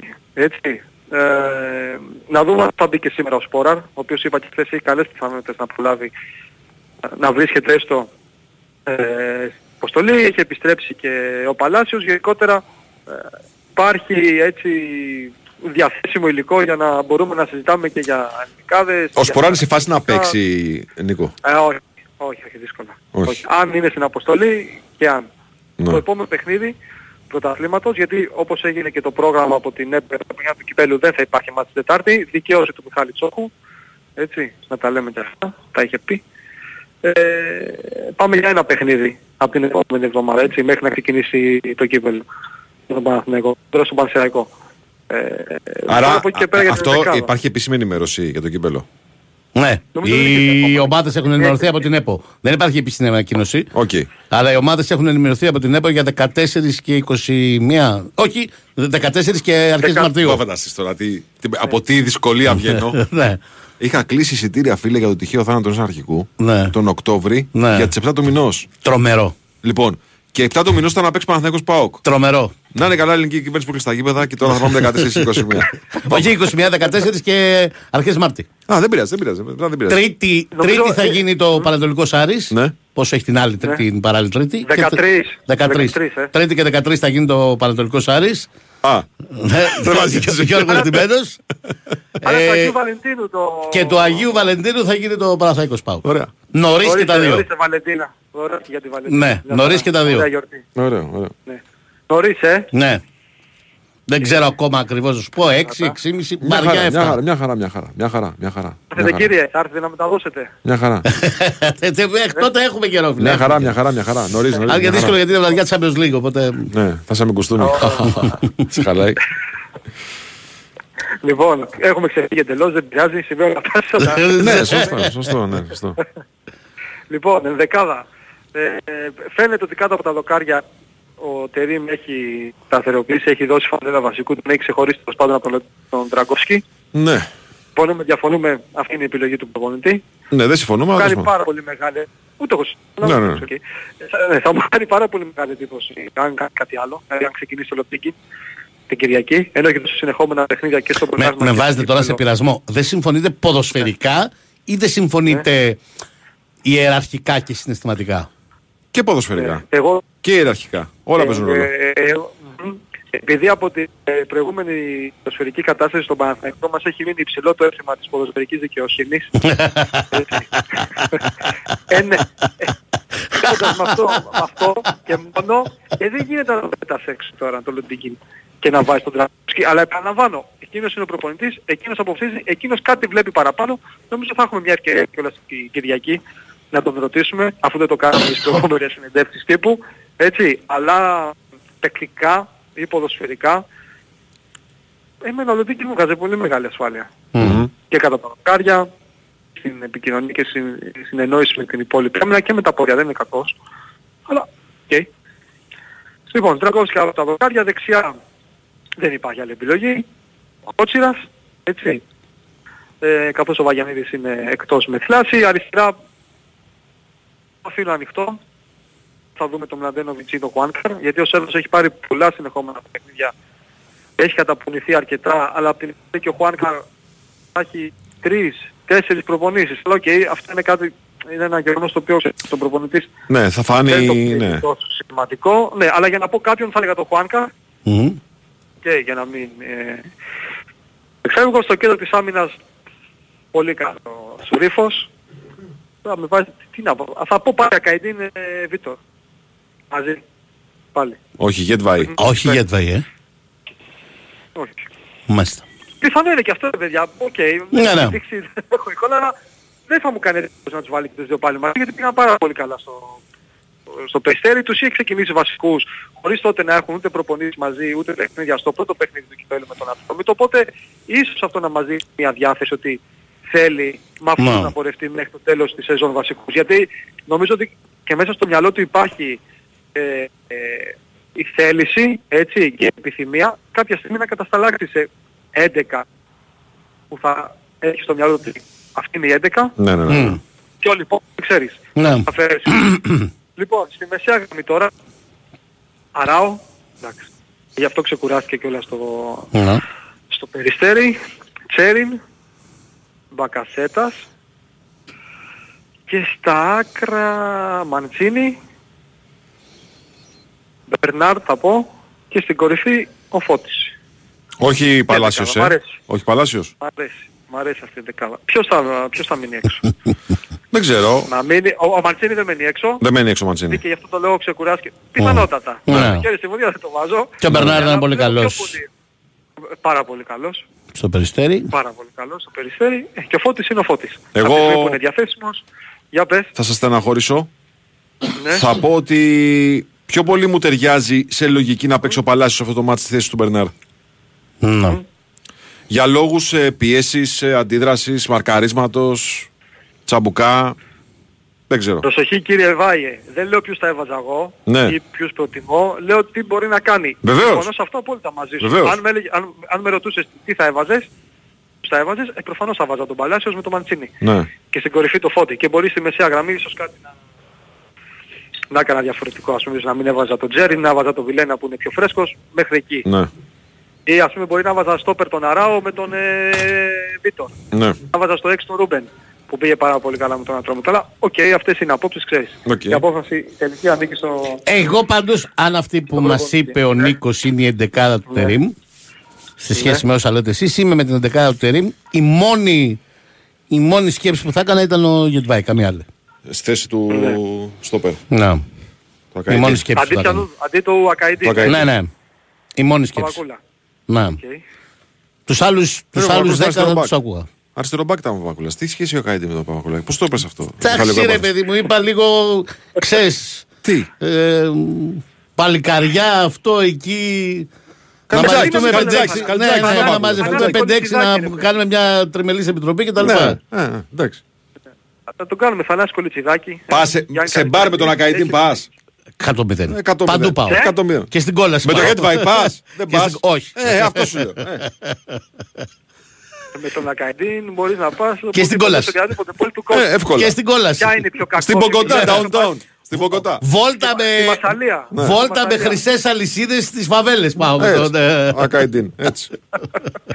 Με το Γετιβάη, εντάξει, για καφές στην Κλειφάδα. Το Σωστά. γυρνάει είναι αυτό. Μέχρι ναι, εκεί. ναι. Μέχρι εκεί βουλιαγμένοι δεν πάνε. Και κα- Και καφέ με στέβια.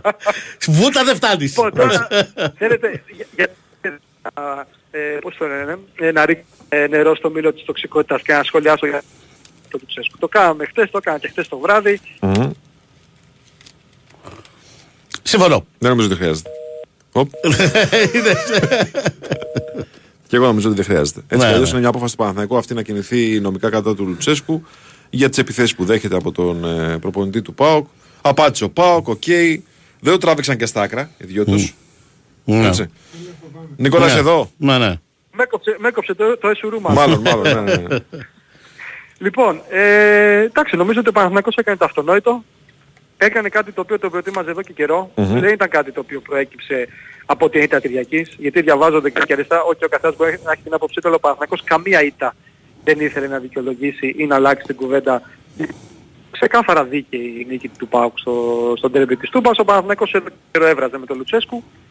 Το παιχνίδι α, στον τελικό του κυπέλου όπου ο Παναθηναϊκός κατέκτησε πανάξια αυτό το τίτλο με ένα penalty march. Απλά εγώ εδώ να θυμίσω σε αυτό το παιχνίδι όπου ο διαιτητής ήταν ο Ισπανός λαός όπου ε, δίθεν να δίκησε τον ΠΑΟΚ ότι είναι ένα παιχνίδι το οποίο δεν θα πρέπει ποτέ να έχει ξεκινήσει.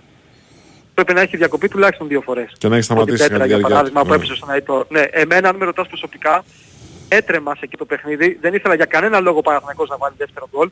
Γιατί δεν υπήρχε περίπτωση να ολοκληρωθεί αυτό το παιχνίδι, Μμ. αυτός ο τελικός.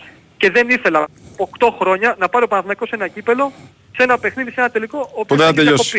διακοπεί. Ναι. Στα χαρτιά εισαγωγικά. Οκ. Αυτό το μάτς λοιπόν, επειδή μιλάμε για εύνοια του Παναθηναϊκού σε εκείνο το τελικό, γυρνώντας το χρόνο δύο χρόνια πίσω, Δεν χρειάζεται να το θα έπρεπε συζητάμε να όμως. μην είχε συνεχιστεί ποτέ ναι. Και Ναι, ναι, δεν- δεν, χρειάζεται- δεν χρειάζεται να το συζητάμε, ρε, Δεν εσύ. έχει νόημα και έχουμε πει πάρα πολλές φορές για τον Λουτσέσκου. Εγώ όμως θέλω να πω και το άλλο ότι δεν συμφωνώ. Είναι πάγια διαφωνία μου αυτό. Ε, με οποιαδήποτε μεταξύ των ανθρώπων του αθλητισμού ε, με οποιαδήποτε ε, διαφυγή στα πολιτικά δικαστηρία. Για οποιοδήποτε θέμα.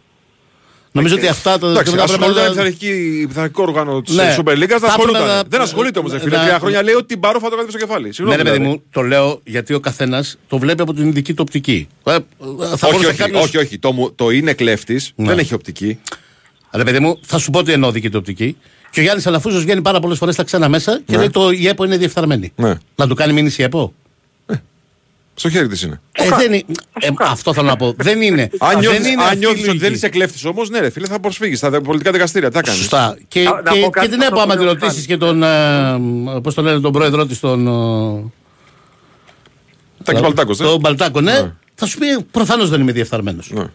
Ναι. Και ε, ε, κατά καιρούς ο Ολυμπιακός, κατά καιρούς ο Παναθναϊκό, η ΑΕΚ, ο Πάοκ, ο Άρισον, όλοι έχουν πει για κάποιον ότι είναι κλέφτης, διεφθαρμένος, αυτό, εκείνο, το άλλο. Καλά, ο, ο Λουτσέσκο δεν το συζητάμε ότι το παρακάνει. Το έχουμε πει πάρα πολλές φορές. Επί τρία-τέσσερα χρόνια πριν πιάσει τον Παναθναϊκό έλεγε κλέφτης στην ΑΕΚ. Ναι.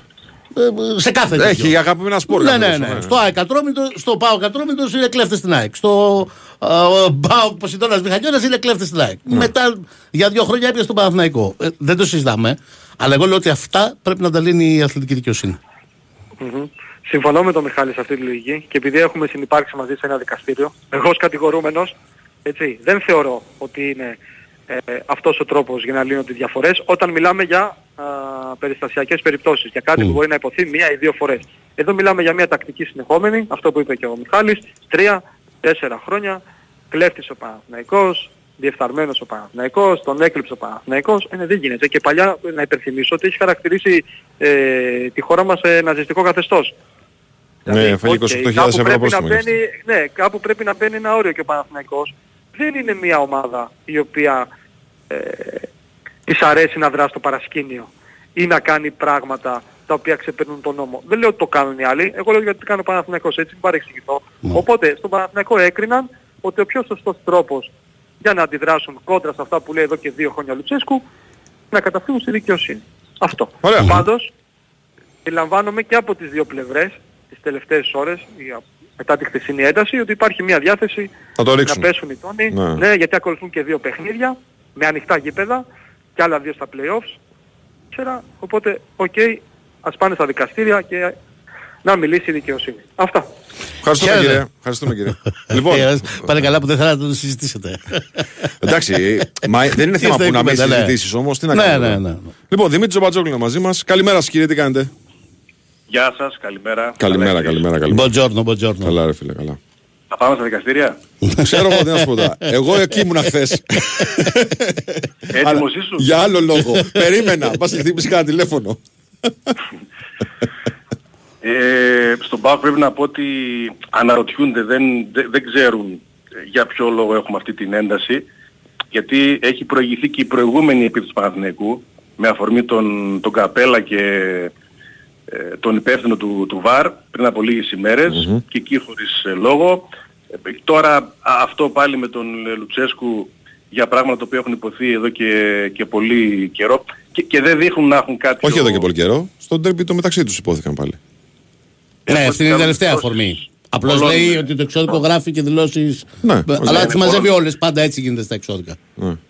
ε, δεν, δεν καταλαβαίνουν για ποιο λόγο, γι' αυτό και συνιστούν ψυχραιμία, γιατί είμαστε σε μια φάση όπου ανοίγουν τα, τα γήπεδα και νομίζω ότι κανείς δεν θέλει να δημιουργηθούν εντάσεις και να ξαναβρούν ευκαιρία να μας κλείσουν τα, τα γήπεδα.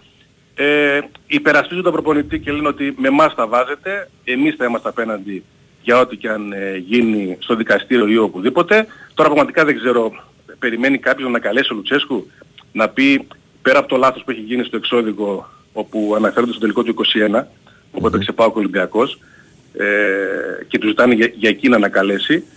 Ε, γι' αυτό δεν, ξέρω, δεν ξέρουν τι, τι μπορεί να συμβεί, τι, ποιο είναι το νόημα όλων αυτών των... Ε, ε, τι- ρε, εσύ, κινήσεων. νομικό είναι το θέμα. Στέλνετε ένα εξώδικο, το ζητάς αυτό, ξέρεις ότι 9 10 Βάλε ένα φορές φρένο του λέει Δεν θα ουσιαστικά. συμβεί. Μην μα λες κλέφτες σε κάθε και μάτσο. το επόμενο είναι ότι κάνεις μήνυση. Τι, νομικό είναι έννοια- τελείως. η Δηλαδή οι έννοια δικηγόροι μας το, τρέχει- το, το, δημιουργ- το, το σχηματοποιούν αυτό, να το πω έτσι. Μα μπορεί να έχει συνέχεια. Τι εννοείς; Και ο Παναθηναϊκός πέρυσι είπε μας έκλεψε η ΑΕΚ το πρωτάθλημα.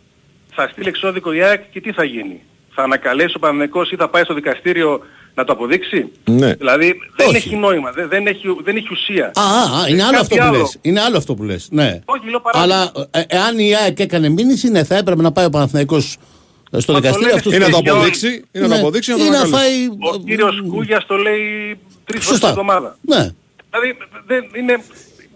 Ποιος να επιδράσει και τι να ζητήσει και τι να πει. Τι Εντάξει, να από την κάνει. άλλη μεριά όμω. Τίποτα δεν γίνεται. Από την άλλη θα, μεριά θα φας ένα όμω. πρόστιμο αν θέλεις ειδικής υπόθεσης. θα- Πρέπει να θα- παραδεχτούμε θα- κιόλα, Α, παιδιά, ναι. ότι Ε, αυτό μπορεί έχει κρυφτεί η ο μία. Λουτσέσκου. Ένα, ένα Ναι. λεπτό. Από τα, ο- από τα αρμόδια όργανα Ναι. έχει κρυθεί. Τι Δεν εννοείς; έχει κληθεί για κάτι που έχει πει. Και αυτό, Δηλαδή, είναι α- κάτι άρα το αυτό οποίο σημαίνει, υπόθηκε αυτό, σημαίνει και δηλαδή, κρίθηκε. αυτό σημαίνει δηλαδή ότι τι; Ότι πρέπει να λέει σε κάθε μάτς κλέφτη κάποια ομάδα; Ε, μπορεί να λέει ό,τι θέλει. Όχι, Αν δεν μπορεί να λέει ό,τι θέλει, ξεπερνάει Δημήτρη. τα Όχι. όρια του νόμου. Μα, τα- δηλαδή, μα προφανώς τα ξεπερνάει ρε εννοείται. εσύ Δημήτρη εδώ. Εννοείται.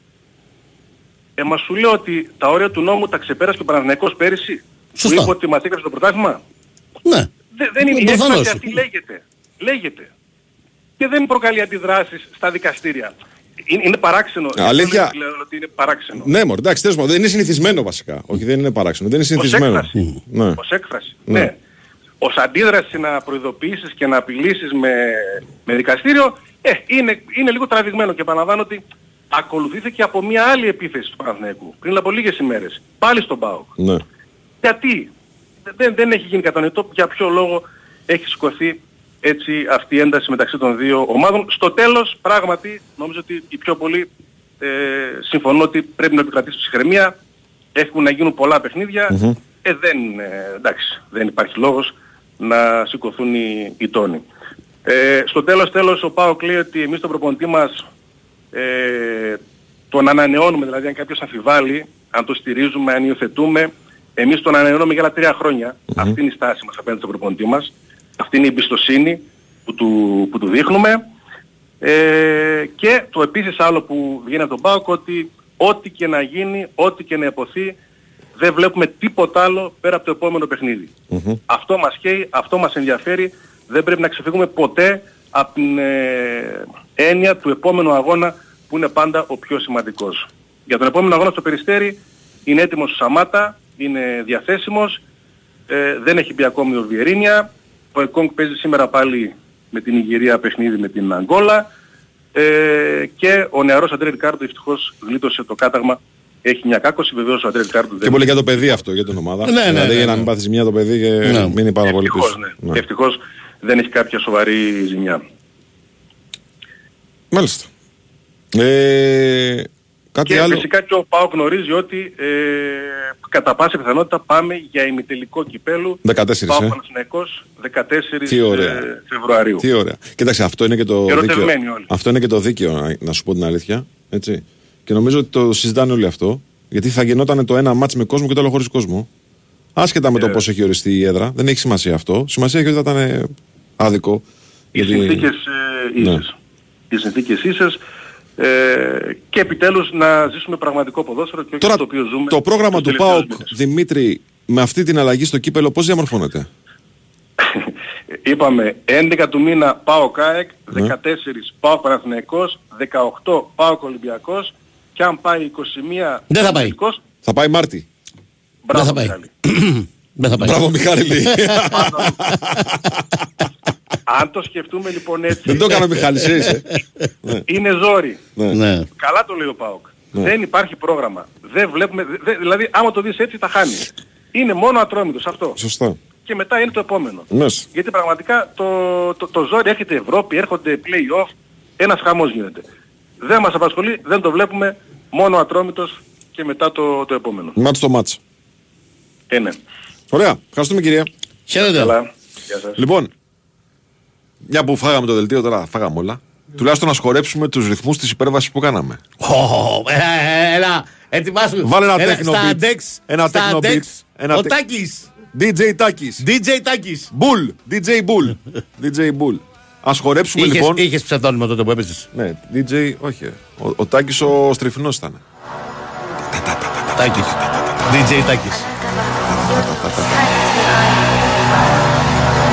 Μεταφερθείτε νοερά. Άσε να δώσει λίγο, άσε να δώσει λίγο, άσε να δώσει. Να, δεν προλαβαίνουμε, έχουμε και μπάσκετ.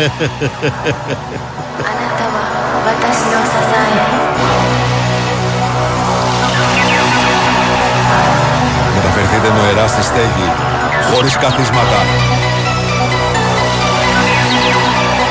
Μιλάμε για τρεις μέρες, τρία stages, πολύ κομπάλιμα. Μιλάμε για ένα εκστατικό μουσικό φεστιβάλ που κάνει κατάληψη σε όλες τις σκηνές της στέγης με 35 χώριους και διεθνείς καλλιτέχνες. Από σήμερα μέχρι 4 Φλεβάρι η κεντρική σκηνή δέχεται μια ριζοσπαστική μεταμόρφωση, διώχνει τις καρέκλες, τα καθίσματα των θεατών και μετατρέπεται για πρώτη φορά στην ιστορία της σε Club Space. Εκεί ξεδιπλώνονται η σαρωτική τέκνο ενέργεια της Ελένα Χάουφ και η εγκεφαλική IDM των Pled, οι τέκνο πολυρυθμίες της Afro Deutsche, η μελαγχολική pop από την Αλίσσα Green, τα κινηματογραφικά ηχοτοπία του Αλεσάνδρο Κορτίνη, πρώην κυπορτίστα των Nine Inch Nails. Ναι, ναι, τάκι, ναι, τάκι. Λοιπόν, στη μικρή σκηνή το μοναδικό live show από το παιδί τραύμα συναντά το avant-garde folk το Serum, τα πειραγμένα παραδοσιακά της Anna vs. June, ενώ στον εκθεσιακό χώρο μείον 1 θα γεμίσει το hip hop του Pink Sifu, των Αθηναίων Right Click και των σπουδαίων ονομάτων της γυναικείας rap σκηνής Χαρά και Εξπέ, καθώς και από τους bass techno ήχους της Upsami και του TSVI. DJ sets, ζωντανές εμφανίσεις, προβολές, συζητήσεις, live broadcast και ένα meditation play shop. Είστε έτοιμοι για το μουσικό takeover που γίνεται στη στέγη; Κλείστε θέση στο nasis.org. Δύο πράγματα έχω να σχολιάσω. Για πες. Ένα, ότι ήταν η τελευταία αναφορά. Ναι. Θα μου Γαμώτο. λείψει πάρα πολύ. Ναι, ρε γάμο το.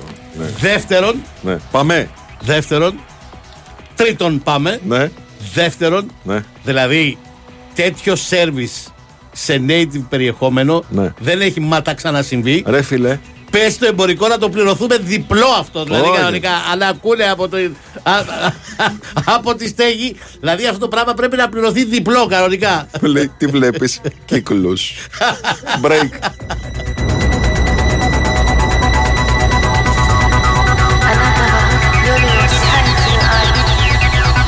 Winsport FM 94,6. Ναι, μου λέει πάμε στο αγόρι τώρα λέει. Ναι, Ο, ρε. θα- έχει κάνει τον πανάκι του λέει στο δωμάτιο. όχι, όχι. Θέλει να μπει να κάνει τον πανάκι του για να φύγει να βγει βόλτα και τον καθυστερείς. Για βόλτα τον έχουμε στείλει εκεί. Ε, βέβαια. Να μου πεις Λιθουανία είναι, να μην βγει να, Ε, ναι. ε, να μαζέψει παραστάσεις, Ναι, Ο εικόνες. άνθρωπος τώρα τον απασχολείς. Βέβαια, βέβαια. Κύριε Πετρίδη, τι κάνετε; Αφήστε τα αυτά, ρε, αφήστε τα αυτά. Καλημέρα σας, πώς είστε; καλημέρα, καλημέρα. Τι, Εμείς δεν, εμείς δεν πιάσαμε τίποτα φίλε. Η φίλη σου η Βαλεντίνα τα είπε αυτά. Η Ω, κύρα Βαλεντίνα. καλά. Ναι. Φίλοι με πισόπλατες μαχικές, ε. Ναι. Δεν ξέρω, με αυτή πας στα μπουζούκια. Βγάζεις φωτογραφίες, αυτό, σέλφι, σελφίζεσαι, κάνεις. Ας προσέχεις παρέες σου. Τραγουδάς. Ναι. ναι. Έτσι, έτσι. Εμάς τι, μας έχετε κάνει στα μπουζούκια μας. Όχι. Ε, Μπουζούκια ρε φίλε. μπουζούκια. Ναι. Ποιος ο Θανάσης ο Πάσχος τι να κάνει; Κάτσε να, το- να ψάξω τα τηλέφωνά μου λίγο. τι κάνετε κύριε, πώς είστε, για πες τι γίνεται εκεί; Ε, αρκετό κρύο, Ναι. εντάξει το ψινολογικό. Ναι. Ε, τώρα η ομάδα θα πάει για, τα, για το πενό shoot around. Α, μ, την πρωινή χαλάει προπόνηση. Για το μάτι με τη Ζάλγκυρης. Είπαμε για χτες για τις απουσίες. Για την Οχτώ, απουσία ε. του Σλούκα. 8-8. 8 ώρα. Τι είναι ναι, αυτό, ναι. δεν... Πες μου εσύ τώρα. Πάλι τώρα παιδάκι μια μισή ώρα εκεί, 10 παρά εκεί. Ναι. 8.30 να προλάβουμε να πάμε σπίτι. Έχουμε Ναι. τον Τέμις με εκπομπή με Ευρωλίγκα. ναι. Για συνέχισε κύριε. Εντάξει, μόνο θα ακούσεις το ραδιόφωνο ε, τη, τη γραφική περιγραφή μου. Το μπάσκετ δεν είναι.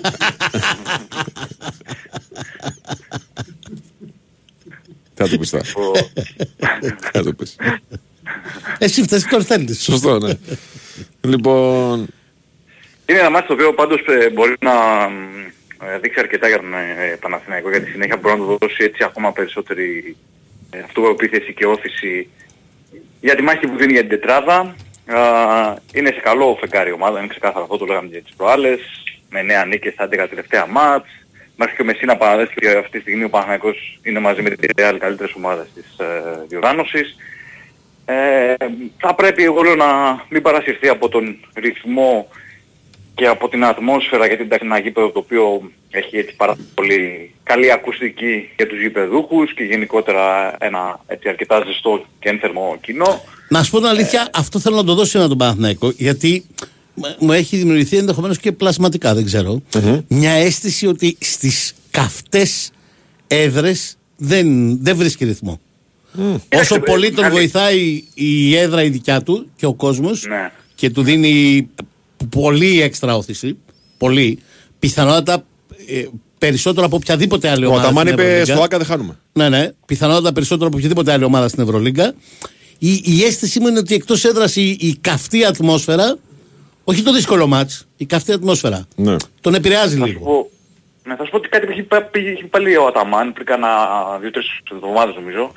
Ε, είπε ότι αφού έχουμε νικήσει το ΣΕΦ, πρωτάθλημα βέβαια έτσι, Ναι. που για μας είναι η πιο εχθρική έδρα, μπορούμε να νικήσουμε σε οποιαδήποτε, σε οποιοδήποτε γήπεδο. Ναι. Ε, όσον αφορά τώρα Ναι, αυτό το τώρα που το κομμάτι, λέω, α, α, ας το κάνουμε. Πού έχει χάσει ο Παναθηναϊκός Εκτός; Έχει χάσει Όμως είχε παίξει καλά στην Παρτίζαν. στην Παρτίζαν. Ναι. Που είχε παίξει καλά όμως. Αυτοκτόνησε Οπότε, εκεί. Ναι. Ναι. Ναι. Ε, η Βιτόρια επίσης ήταν πάρα πολύ καλός. Αλλά Και έχασε. εκεί αυτοκτόνησε. και εκεί αυτοκτόνησε. Ναι. Ε, άλλη σκλη- Δεν έχει παίξει, ας πούμε, στον Ερυθρό Αστέρα ακόμα. ναι. Σωστά. Δεν έχει παίξει πια άλλη καυτή έδρα. Σήμερα είναι Τζαλγκύρη, ας πούμε, μια έδρα ζεστή. Όχι καυτή με την έννοια της ε, σερβικής Ναι, ναι, ναι. ναι, ναι. κάψας. Άλλο, άλλο πράγμα. Έτσι. Ναι. Ε, δεν έχει και άλλες καυτές έδρες. Μακάμπι δεν έχουμε φέτος. Ναι, δεν Σαν έχουμε έδρα. Μακάμπι. Δεν έχει καυτές Σωστά. έδρες. Στη Βαλένθια έχει κερδίσει που, οκ, εντάξει, πατατάκι, popcorn. Μάλλον αυτό είναι, λόγω Παρτίζαν και Ναι. ναι. Μπασκόνια. Ναι. Μου έχει δημιουργηθεί αυτή η αίσθηση. Η Παρτίζαν όμως- εκεί όμως είχε, είχε καλή εικόνα. Είχε, καλή, είχε ανταπεξέλθει. Ναι, για συνέχισε. Οπότε αυτό λέω, θα πρέπει να, να μην χάσει τη συγκέντρωσή του όπως την έχασε αυτά τα δύο παιχνίδια στο τέλος. Έτσι. Ναι. Δηλαδή, και στα δύο αυτά ματς ήταν καλύτερος από, το, από την αντίπαλό του. Και στην Παρτίζαν και στην Μπασκόνια. Ε, αλλά στο τέλος, όπως είπατε, και αυτοκτόνησε. Ε, είναι και την πετυχαίνει και τώρα και την Ζάλγκη σε μια φάση στην οποία ε, έχει βρει λίγο, όχι λίγο, πολύ ε, ρυθμό ε, με τον Τρικιέρ στον πάγκο, από εδώ δηλαδή που ανέλαβε ο Ιταλός. Καλός προπονητής. Άλλαξε λίγο το, γύρισε Mm. λίγο το τσιπάκι που λέμε. Ωραίος προπονητή. Ε, και γενικότερα η Ζάλγκυρης, εντάξει, δεν νομίζω ότι βαθμολογικά προλαβαίνει τη δεκάδα. Αλλά δεν είναι μια ομάδα η οποία θα πεις, δεν είναι άλμα. Ναι, δεν είναι είναι μια ομάδα μαθημένη που σε θα πεις, αυτό. Ότι θα Είναι τα παρατήσει, μαθημένη. Όχι, ότι όχι. απογοητεύτηκε, ότι. Ναι, ναι. Αυτό, αυτό δεν είναι τέτοια ομάδα. Δεν είναι τέτοια ομάδα. Όχι. Και σε Ζούνε κάποιο για το επίπεδο μπάσκετ θα αυτοί, το μωρέ. πούμε. Ζούνε. Ζούνε βασικά, ναι. ε, Είναι το, ε, κατά 95% το εθνικό σπορ. Ναι, ναι. Της, ε, είναι, Λιθουανίας. και ζήσε το σήμερα, ζήσε το μάτς. Άστο αν θα περάσουμε, αν δεν περάσουμε, ζήσε το μάτς. Ναι. Οπότε για τον Παναγικό αυτό τώρα προέχει να, ε, επιβεβαιώσει την καλή κατάσταση του τελευταίου διαστήματος. Υπάρχει κάποιος άλλος που δεν παίζει πλην του Σλούκα που δεν ταξίδεψε Όχι, ο καν; Ματζούκας εντάξει ούτως ή άλλως θα ήταν εκτός δωδεκάδας, δεν έχει έρθει δηλαδή με την αποστολή, αλλά θα ήταν εκτός δωδεκάδας ούτως ή άλλως. Ναι. Και μείνει αρκετά πίσω με το, με το πρόβλημα που πέρασε. Ε, έχει χάσει αρκετές προπονήσεις και αγώνες και όλα αυτά. Ε, όλοι οι άλλοι είναι διαθέσιμοι. Ο Βιλντόσα ε, χτες έκανε το, όλο το μέρος του προγράμματος. Σημαντική παρουσία του. Θυμίζω ότι αυτά τα λεφτά, τα λεφτά που πήρε... Τα γλιτώνει ο Γκραντ, Μα- ναι. ναι, ξέρεις τι, ε, μπορεί να μην πρόσφερε σημαντικά στο παιχνίδι ε, με την Αρμάν Μιλάνο, αλλά αυτές οι ανάσες, ρε παιδί μου, που έδωσε στον Γκραντ ήταν σημαντικές, όπως να το κάνουμε. Ε, γιατί και ο Γκραντ, ε, εντάξει, το παιδί τα, τα δίνει όλα σε κάθε παιχνίδι, παίζει 30 λεπτά, 35 Κάποια στιγμή λεπτά. θα σκίσει την μπλούζα ο Γκραντ και θα βγει το Σούπερμαν από μέσα. Ναι, Κάποια στιγμή. Ναι, ε, πολύ πιθανό, πολύ πιθανό. Εντελώς σε σχέση με τις προσδοκίες λέω εγώ, γιατί στη σχέση με την πραγματικότητα μπορεί και να μην είναι έτσι. Ναι, έτσι. Υπερβατική σεζόν. Έχεις δίκιο, έχεις δίκιο. Η πραγματικότητα είναι αυτή που λέμε στο γήπεδο. Ναι. Έτσι. Δε, δηλαδή... Ναι, ρε παιδί μου, γιατί το έχουμε Α, αυτό ξανασυζητήσει είναι το τόσα status χρόνια του στο παίκτη. NBA. Ναι, αυτό είναι το status του παίκτη. Μάλλον ξεγελαστήκαμε από το γεγονός ότι στην Ευρώπη Όχι. η- ε, έμοιαζε να είναι άλλου μεγέθου από ό,τι ήταν στο NBA. Ναι. Τον έφαγε Αυτό. εκείνη η επιλογή του να πάει στην Αρμάν Μιλάνο, αυτό που λέγαμε τις προάλλες. Και κακά τα ψέματα τώρα στις ευρωπαϊκές ομάδες, οι παίχτες που κάνουν κλικ, με εξαίρεση 2-3-4, ε, όπως είναι ο Walkup για παράδειγμα στον Ολυμπιακό, οι scoring guards είναι αυτοί που τραβάνε πρώτα τα βλέμματα. Δηλαδή Να, οι παίχτες που θα σου βάλουν 20 πόντους. Να, να. Και τους έχουμε τους δουλευταράδε, τους έχουμε λίγο πιο πίσω. Μμ. Έτσι. Ναι, ναι. Μάλιστα. 8 η ώρα. Αλλά αυτός εδώ τα κάνει όλα. Μοιράζει, Ναι, τα κάνει φτιάχνει, όλα. σκοράρει. Γιατί ακόμα και, σε- και στο κομμάτι του σκορ δεν είναι πράγματα του Παναθηναϊκού. Προχθές έχει βάλει δύο μεγάλα καλά αυτή την τρίτη περίοδο όταν έχει κολλήσει ο Παναθηναϊκός. Έτσι. Είναι πολύ οικονομικός παίκτης στις επιλογές του και στις προσπάθειές του. Εγώ να ξέρεις που στέκομαι στον πλευρό του Grant, λέω μόνο το εξής. Ότι τώρα τελευταία παρατηρείται το εξής φαινόμενο. Μάλλον επειδή το διαβάζω καλά ο αντίπαλος προπονητής, γιατί πλέον το διαβάζουν τον Grant. Ναι. Ε, δημιουργούνται πάρα πολλές συνθήκες που δεν μπορεί να μοιραστεί την μπάλα. Γιατί προφανώς είναι καλό το μαρκάρισμα και πάει σε πολλές επιθέσεις. Τρίπλα, σούτ από την ενδιάμεση απόσταση. Αυτά, ναι, πέντε Ε, που αυτό ξέρεις κάποια στιγμή μπορεί να γίνει αδυναμία για σχήματα στα οποία περιλαμβάνει τον Grant. Εγώ το βάζω εδώ, προφανώς θα το έχει διαπιστώσει και ο Αταμάν αυτό. Και αν το θεωρεί πρόβλημα θα το λύσει. Ναι. Ναι, ναι. Ωραία. Οκ. Ε, στο μα έχει στείλει 150 φορές το Φενέρ. Ναι, μα μας το λέει και φίλος ο Κώστας εδώ. Καλημέρα σας, Κώστα. Ναι, μεγαλύτερη ήταν ήμασταν στη Φενέρ και εκεί καυτή. Και ναι, εντάξει, στην αρχή της περίοδου, εντάξει, δεν ήταν η ομάδα ακόμα τότε Ναι, σωστό. φτιαγμένη. Χαίρετε.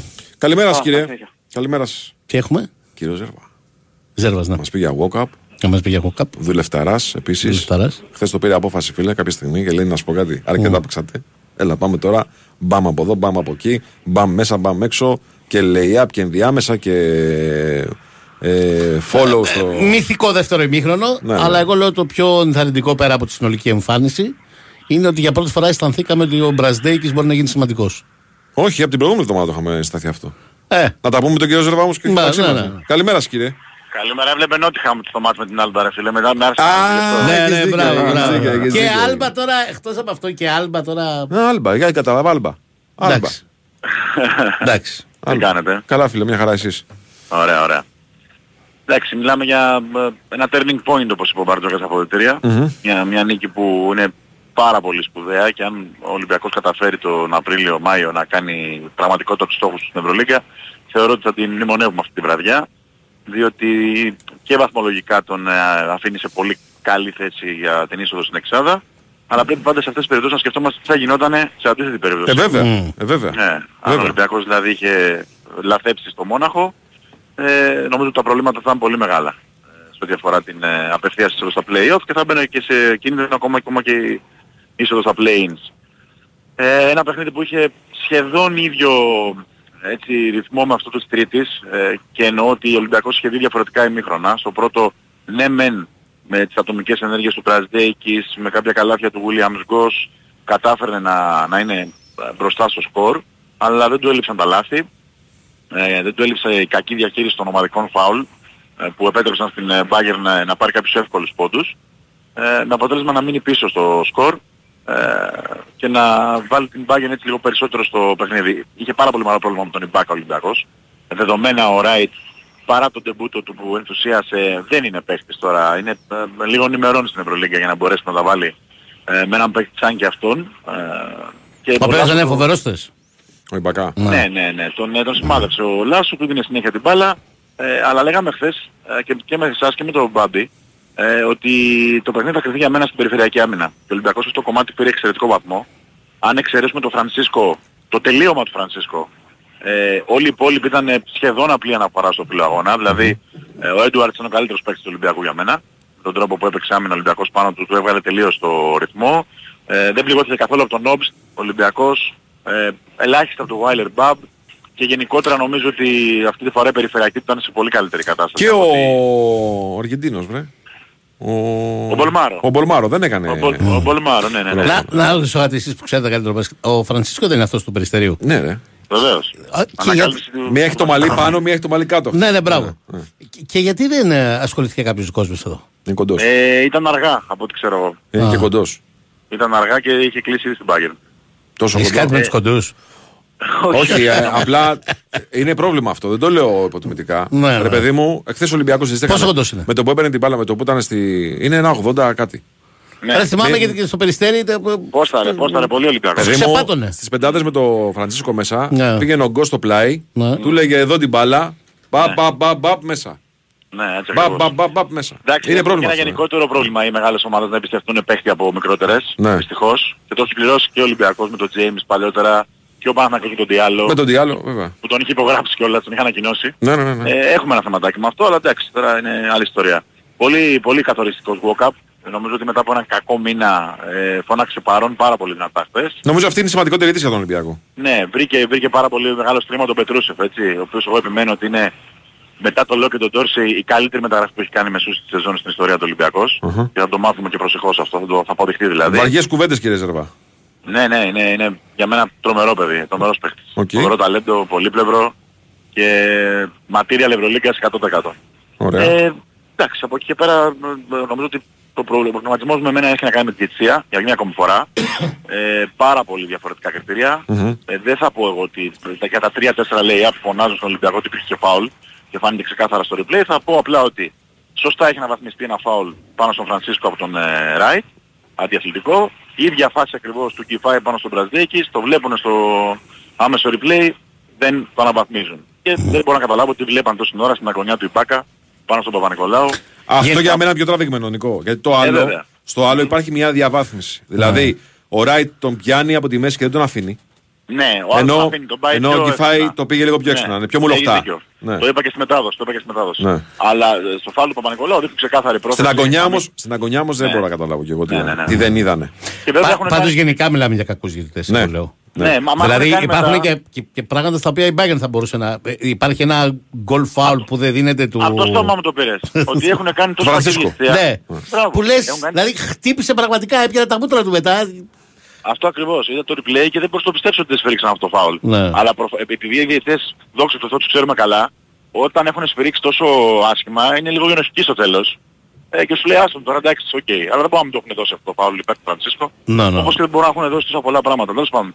Τέλος καλό καλά για τον Ολυμπιακό. Νομίζω ότι έχει άλλο Πάλι παιχνίδι. υπάρχουν ένα-δύο πράγματα στο τέλος όμως που είναι για προβληματισμό. Δηλαδή, Δηλαδή πάλι λάθος σε επαναφορά.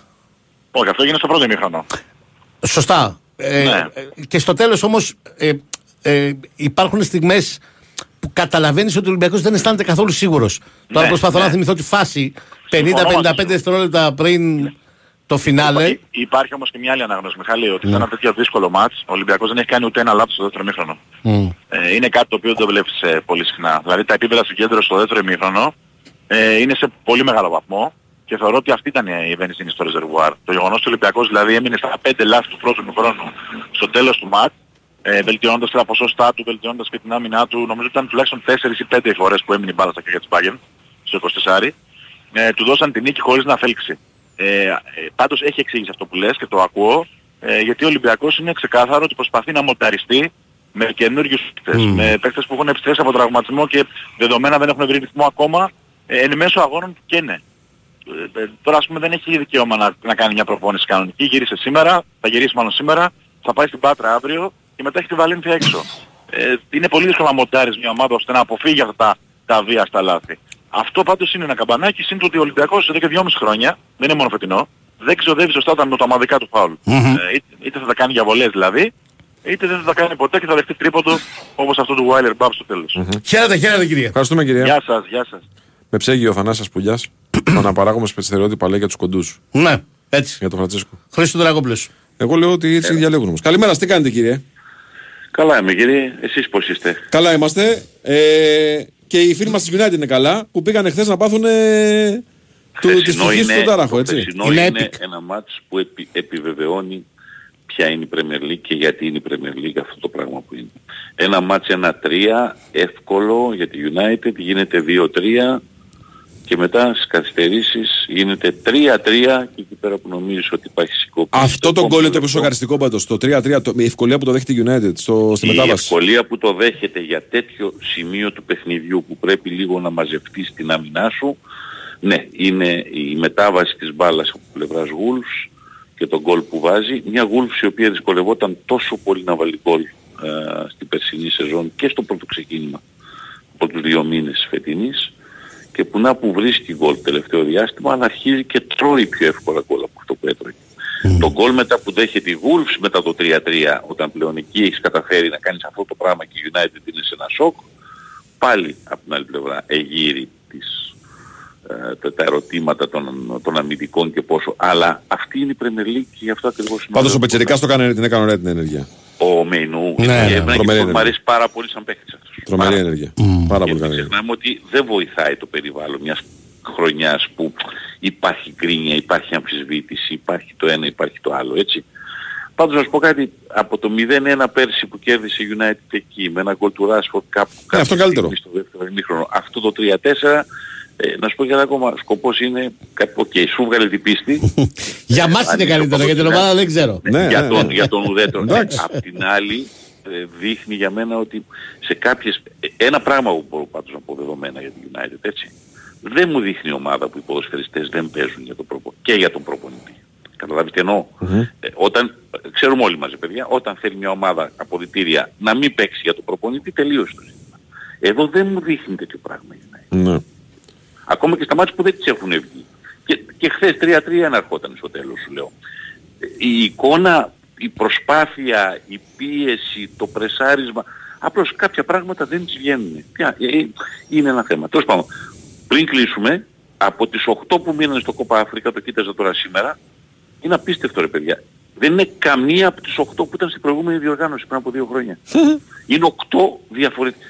Δεν, δεν θυμάμαι εγώ Euro που είναι Αποκλείεται δεν- να έχει συμβεί. Εδώ. Αποκλείεται. Έτσι.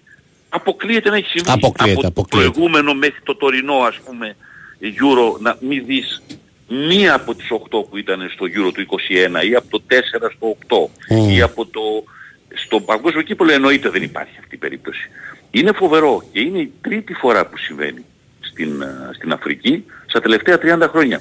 Που σημαίνει ότι ανακυκλώνονται ακόμα και αυτές που λέμε οι μεγάλες τους δυνάμεις Mm. τελικά είναι μεγάλες, δεν είναι τόσο μεγάλες ώστε να έχουν εξασφαλισμένη μία θέση α, στην οκτάδα. Αλλά αυτό το τωρινό είναι νομίζω το, το, το νούμερο ένα. Ε, όλη, όλη η Βόρεια Αφρική είναι εκτός, όλα τα μεγάλα ονόματα είναι εκτός, οι δύο φιναλίστοι προηγούμενοι είναι εκτός, η Σενεγάλη και η Αίγυπτος, η το Μαρόκο που βγήκε στο παγκόσμιο κύπελο στην τετράδα είναι εκτός, και είναι μια ανοιχτή διοργάνωση, μη τελικά δεις την αυτή ελεφαντοστού που φάγε τέσσερα στον Όμιλο να το παίρνει και να, να έχουμε τρελαθεί όλοι. Έτσι.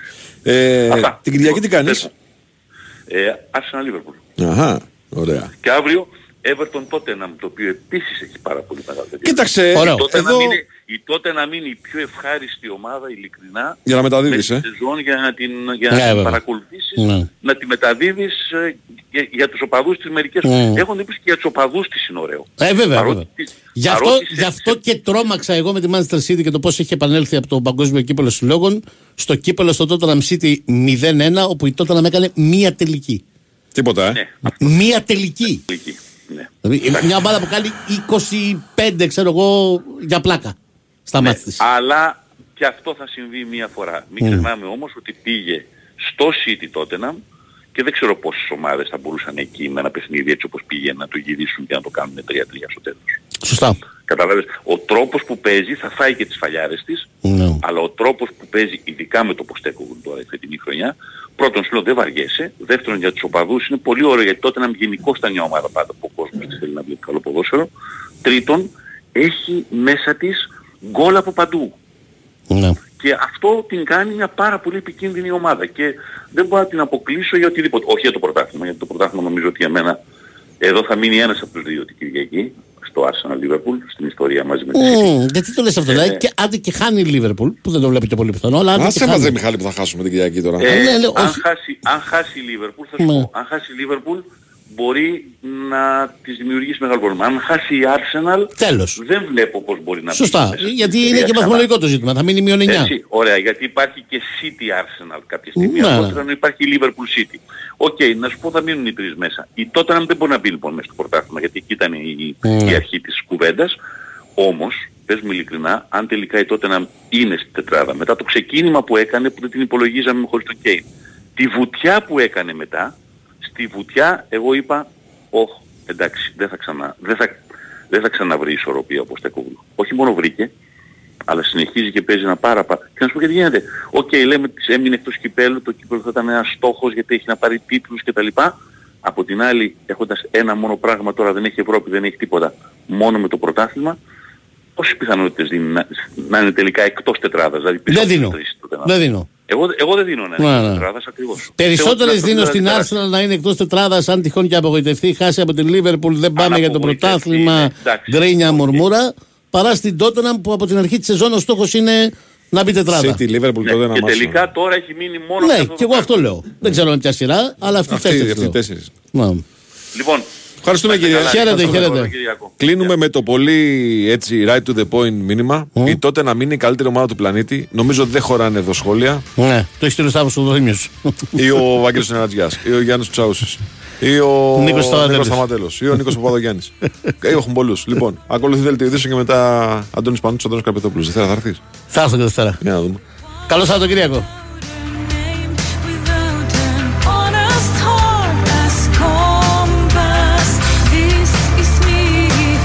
Winsport FM 94,6.